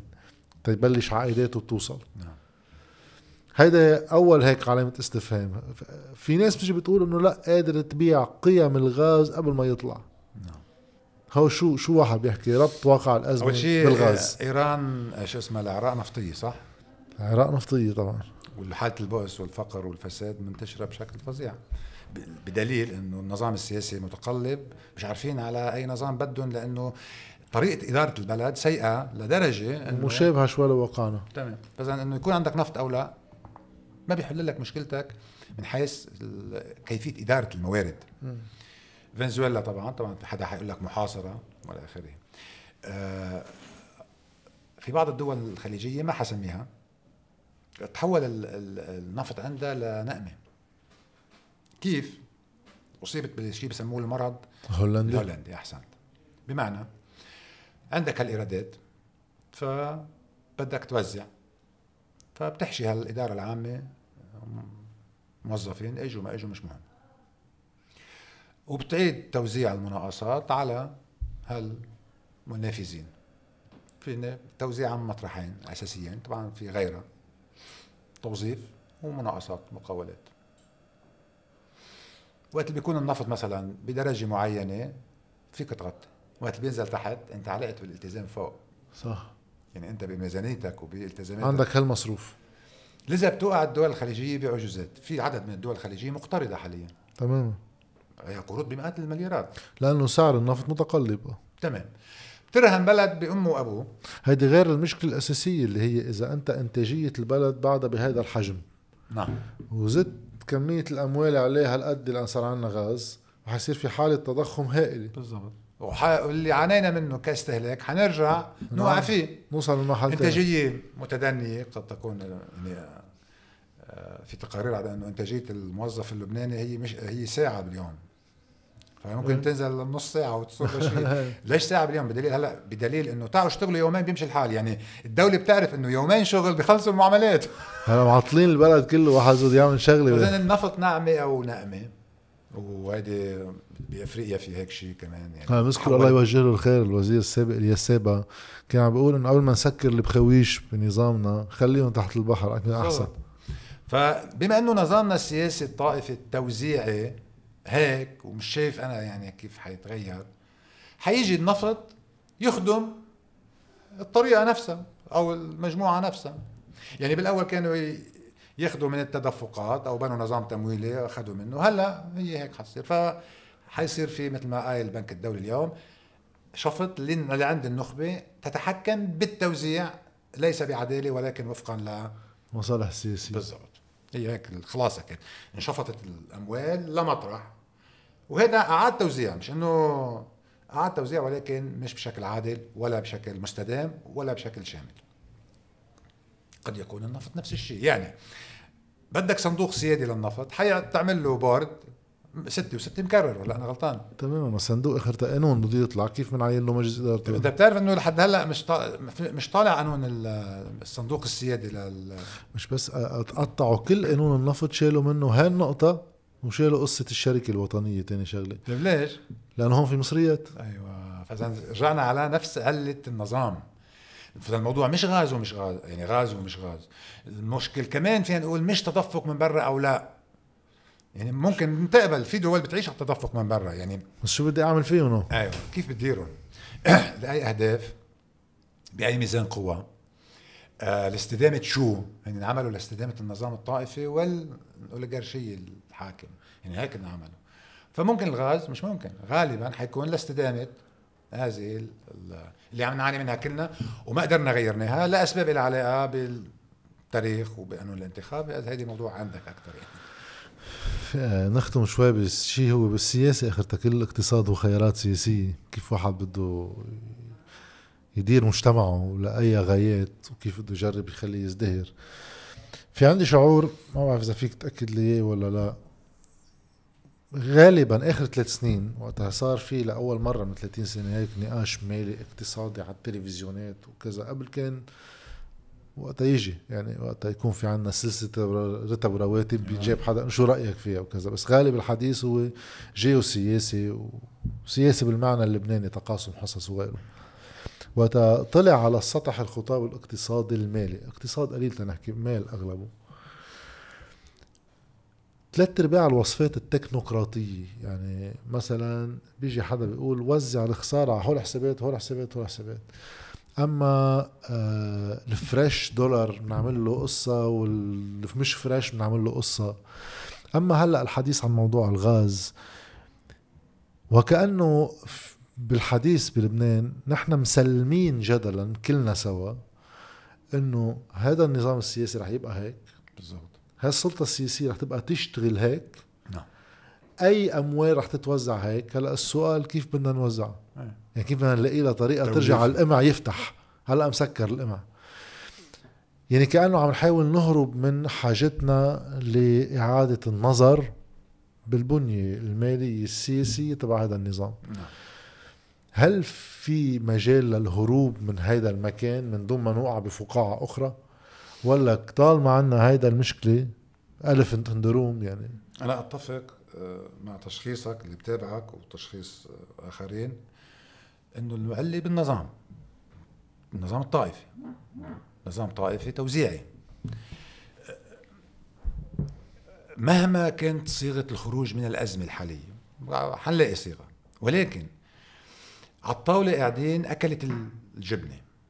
مش حيتغيروا يعني ما هو واضح إنه هن ذاتهم. هلأ عم يلاقوا عناوين مختلفة. ساعة صندوق ساعة مش عارف شو غاز. عناوين شو؟ صحيح. عناوين إنه هذا الآتي لنقتسمه ولا بدنا تمويل. هذا الآتي لنقتسمه هلا بيقول لك آه، مودعين مش مودعين هذا قصة ثانية بعدين بنشوف إذا هن فعلا همهم المودعين يعني. أه. لو همهم المودعين ما بيعملوا الشيء المتعمد اللي عملوه بثلاث سنين. صح. وبكررها. نعمل شيء متعمد بثلاث سنين آخر همه المودعين كان لازم حدا يستفيد بهال 40 مليار عددناهم. لعلي في النظام الطائفي. وموارد البلد قليلة. يعني طلبة الأكل كتار آه، مشتهي الكعك كتار والكعك صغيرة. شو يعني الكعك صغيرة؟ أو مش عم نعرف نكبرها بس هي صغيرة. شو موارد البلد؟ الناس ما بقول لك لبنان غني. عن شو عم نحكي؟ موارد البلد شوية مغتربين شوية سياحة أغلبها مغتربين. يعني أغلب سياحتنا اليوم مغتربين. وبعض الصادرات الشحيحة كتير يعني مواد غذائية أغلبها يعني. فإذا اللي قاعدين على الطاولة بشبك نفسه لأنه الشبك إما ذاتي إما نكاية بالآخر. يعني إنه إنه باسيل شو عمل غير إنه قلد بري يعني عمليا. ولا لا أنا غلطان يعني بالمطالبة بالحقوق يعني. تماما. جاي بس مؤخر يعني جاي على صحن أصغر. بالضبط. على صحن أصغر. هلأ ممكن نظرية تكبير الصحن. أوكي تخلي النظام طائفي لا حول ولا بس تكبر الصحن. ما بعرف كيف. أو حنرجع بعد سبعة عشرة خمسة مش هيك بشوفوا الغاز هذا بكبر الصحن. ما بيكبروا كتير. لازم نكثف الأبحاث نحن لا هو لا شك أنا بحكي عن نقول إنه ما حيكبروا كتير. ما هو في وهم. يعني كنا عم نحكي خارج التسجيل إنه إسرائيل مبلشة من ال 99 كل الإنجازات اللي عملتها لحد هلأ إنه الكهرباء 70% توليدها على الغاز. وهلأ هالسنتين بلشوا يحكوا عن ال عن ال عن توريد تصدير. بشي كميات بمبالغ يعني يفترض إنها جيدة مفيدة. عم ينسوا الناس إنه أهم صادرات إسرائيل هي ال high-tech تماما. ال high-tech إسرائيل الغاز عندها قياسا بال high-tech تقريبا آه، آه، عم تحكي من ربع لاربع أرباع يعني بيطلع قد 25% من هداك. بالضبط. high-tech الأساس. اللي هو عسكري وتقني تكنولوجي. بدك إياه. التطبيقات أنظمة ال security اللي ما حدا الخرق كل الزعرانات اللي بيعرفوا يعملوها. حتى الزعرانات بال high-tech شطار فيها وبيبيعوها وبيشتروا فيها وبيبيعوك تطبيق وبيبيعوك الفيروس وبيبيعوك ال antivirus وهيك فظيعين. بالسوق العالمي هن وهذا كله كان مثلا هذه خبرية يعني إنه كان في واحد يستفيد من الأزمة. ال high-tech بإسرائيل هو نتاج أزمة الثمانينات اللي قطعوا فيها. نعم. بتخطيط تيقدروا يطلعوا من أزمة على محل مستدام. بالضبط. فوصلوا لمحل هن من أكبر الدول اللي عندهم إنتاج تقني تكنولوجي. ف وهي دولة صغيرة يعني. قارن حالك باسرائيل عم تستفيد من الغاز. أول شيء بدنا نعرف قديش إسرائيل عم تستفيد من الغاز. وما كتير نبالغ إنه أوروبا بدها غاز. إذا لاحظ هاليومين إن أوروبا بدها غاز. حبيبي أوروبا بدها أي غاز. لأنه عندها علقانه بالفخ. حتى لو برميل. بس انها بكفي إنك تقول إنه أنا اليوم أصبحت آه لا ما حدا فيه يتجاوزني وأنا مصدر أساسي للغاز والنفط. مش صحيح. يعني إنه امبارح الياس صعب عم يقول ما نحن لازم نعجل لأنه أوروبا بحاجة. ما نحن أساسا لنفوت على الدق بدنا شي سبع سنين إذا. بلشنا بكرة الصبح. بقى نحن بعيدين ما فينا نقارن. وقبل هيك ما أنت حاجات الكهرباء عندك بالاول بدك غاز لل- للداخل كهربتك مش هيك؟ يعني حتروح. معك كمان وقت. يعني ما بعرف قديش تروح معنا وقت لنصدر ها؟ هون الحديث بصير شوي كمان واحد يرجع هيك إنه الغاز حفر استثمار استخراج هيدا حقل. نعم. نرجع بدنا نجيب شركة ترجع تعمل استكشاف صح. ترجع تحفر تتلاقي. فانت تست... تستثمر كل أرض البحر اللبنانية هي عملية عم نحكي عن 25 سنة لقدام يعني. بالضبط. فبنرجع لسؤالك اللي هو إنه العلة في النظام أنا بعرف تشخيصك وموافقه 100% إذا مش قادرين نغير نظام بدنا نكبر الكعكة. هل اليوم النقاش بالبلد اقتصادي لتكبير الكعكة؟ نرجع للنقاش مالي. تكبير الكعكة هو نقاش اقتصادي. طيب برأيك ليش لا؟ يعني كان في سؤال هيك ببالي يعني إنه مركب بالبلد احتكارات بعد الحرب وهي قبل الحرب شوي بس بعد الحرب هيك صارت بفجاجة أكبر مع الوقت مبنية على الاستيراد. نعم. ليش ولا مرة صار في خيار نعمل احتكارات مبنية على الإنتاج. احتكارات. كل زعيم بياخذ له شي قطاع بيحتكر شيء يعني في واحد يقول استسهال بس بس إنه هذا مستدام أكثر في أول شيء الاستثمار الصناعي فيه مخاطرة وفي تنافس. أنت مش لحالك بالعالم عم تصنع. تمام. عندك الصين.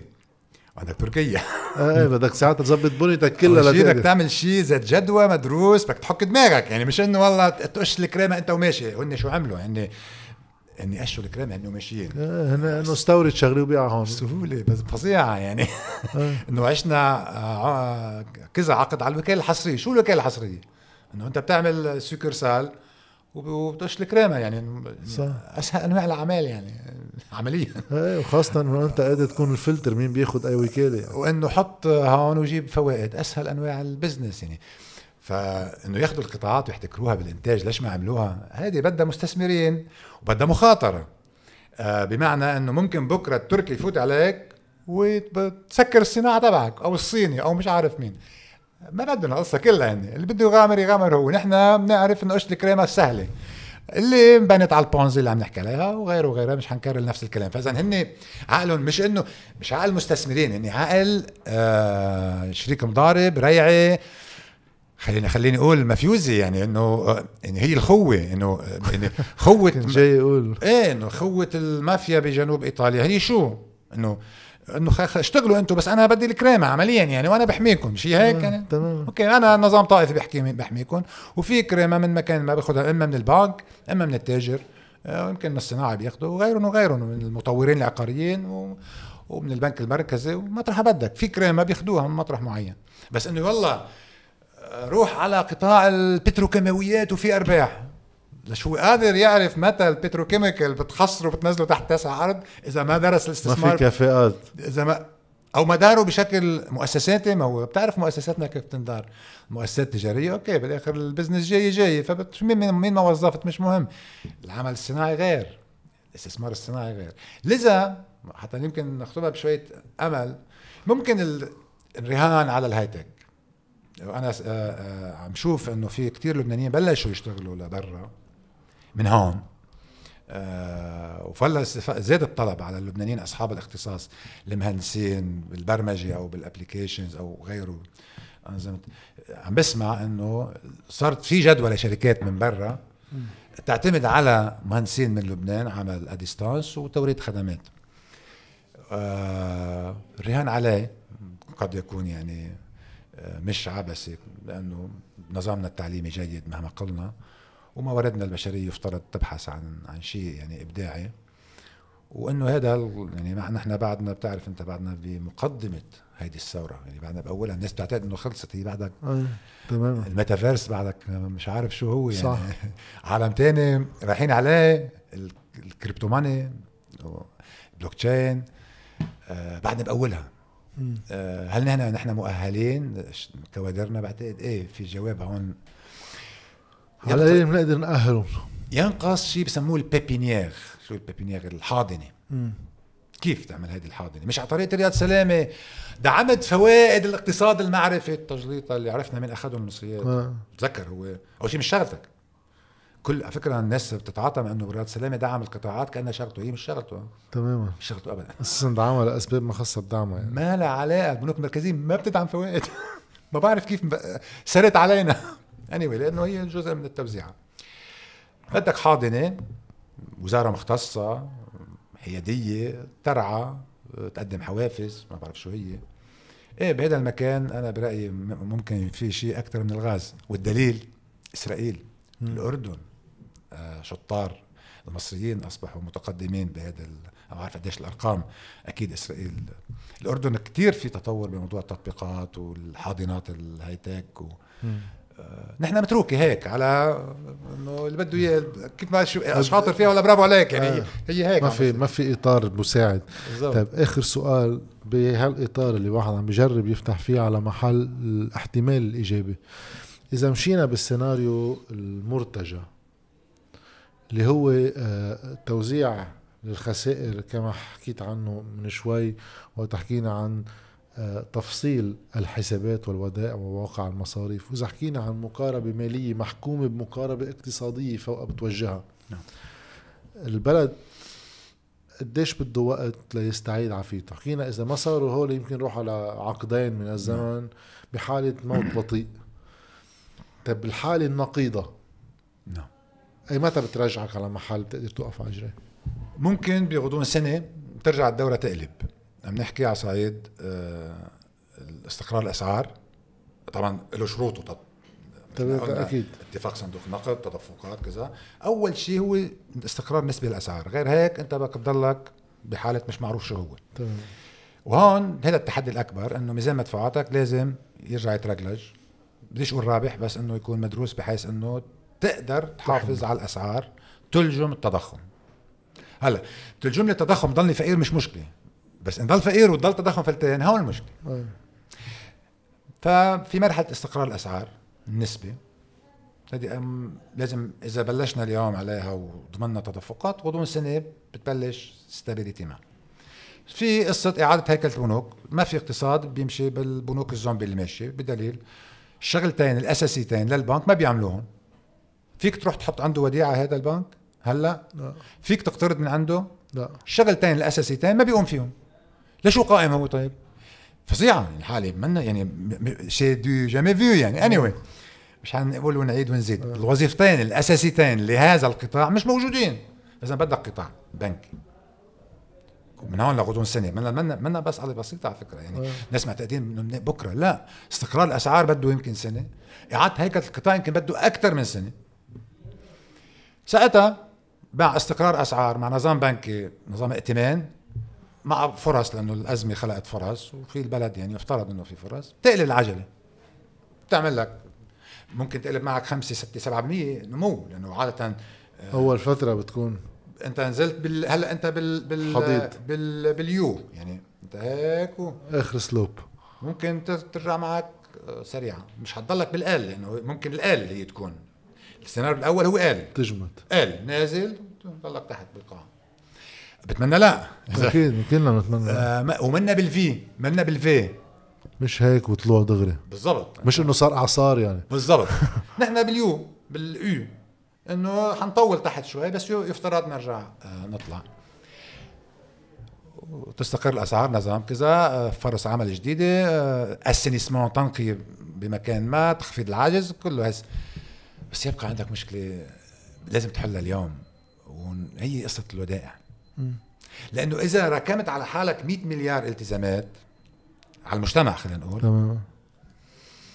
ما فيك يعني النمو اللي حتعمله حيتقاسموا آه، شريحة كبيرة من الناس ياخذوا شيء قليل وشريحة قليلة تاخذ الكريمة اللي كنا عم نحكي عنها. لا واساسا ما بتخلص هاي موضوع الودائع يعني قصة الخسائر. ما فيك تثبت مؤشرات أسعار. بالضبط. ما فيك تعمل شيء لأنه فعليا في أموال هون بدك تضلك تصفيها شوي وشوي وشوي وشوي خارج عن وساطة مالية طبيعية. واحد بحط مصريات واحد بيقترض في شيء شغال. في دائما في شيء بدك تضلك تخدمه كل الوقت. هلا في شيء ما حكينا عنه وانت على طول بتركز عليه وهو بدك تبني سياسة ضريبيه جديدة. يعني ما فيك تكفي هيك على إنه 65 70% ضرائب غير مباشرة و35 أو 30% هذا بالشق الاقتصادي بصير الضرائب عم يخدموا شو؟ فيك تكفي هيك؟ إنه ما بعرف يعني إنه الحب العبء الأكبر هي ضريبة العامية بسموها الضريبة غير المباشرة هي بسموها التاكس يعني يعني. التي في وكذا. التاكس افيربل بتضرب من مكان يعني. ولا بدك تكون فيزي. نحن بعدنا بالتاكس افيربل بس قادر توجه ضرائب بسرية مصرفية يعني ما بلشنا نرفعها. يعني ما هو باكج ما هو صندوق النقد عارف شو عم يقول لك. أنت ما فيك تعالج نقطة دون أخ... إنه لو مشكلتك بس ميزان مدفوعات كان اعطاك 3 4 مليار وخلصت. هي آه. مشكلتك مش بس ميزان مدفوعات. كل البنية. سياسه مالية مضروبة قطاع البنكي مدمر. ما عندك شبكات حماية خدمات عامة بالأرض. كومبلكس إنتاج كومبلكس الموضوع. فالحل إنه والله بدنا شوي تدفقات يعني عاجز وقاصر وقصير النظر. وهذا بيعني إنه إنه ما في بعد تفكير عميق وجدي بعمق الأزمة، العمق هو اقتصادي. والنقاش منه اقتصادي. بكل بساطة. نقاش مالي. بشكرك كثير على المواضيع. تسلم وشكرا على يعني على المراجعة. معرفتك. أنا بالأكثر. وفرصة كنت ندردش معك و... الله يخليك. و... وإن شاء الله هالنقاش الاقتصادي من خلال العمل اللي عم تقوم فيه بالجريدة ومن خلال الظهور الإعلامي بيقدر الواحد يدفش باتجاهه أكثر. تيصير حس حاله إنه عم بيحكي بشيء بيوصل لمحل. أنا وأنت وآخرين موصوفين إنه من الناس المتشائمة غالبا هيك إنه ما في نوى ومش عارف شو. أنا برأيي إنك تصارح الناس أفضل إنك تقول لها الودائع مقدسة. هيك بدي بسطها بالكاريكاتير يعني. لا أنا بسطها يعني أحسن ما واحد يعمل رياض إنه الليرة مش بخير الليرة بخير يعني, يعني. نضحك على العالم مثل ما كان يقول رياض الليرة بخير بري عم يقول ودائع مقدسة مثل بعضهم بالنسبة لي أه. ومثل ما هلأ عم يقول نصر الله خلصنا بالغاز عم يكرر نفس الشماع التوهيمية اللي المجتمع حاضر بده إياها بس إنه هي مش réel مش حقيقية. تماما. في جهد لازم تتفكك. بتتهم إنك والله آه، تحبيطي إنك آه، سلبي. Okay أفضل اني يكون بجو التوهيم يعني. أحسن ما اكون عم كذب على العالم. بوافقك شكرا. ممنونك كثير. تسلم ميرسي.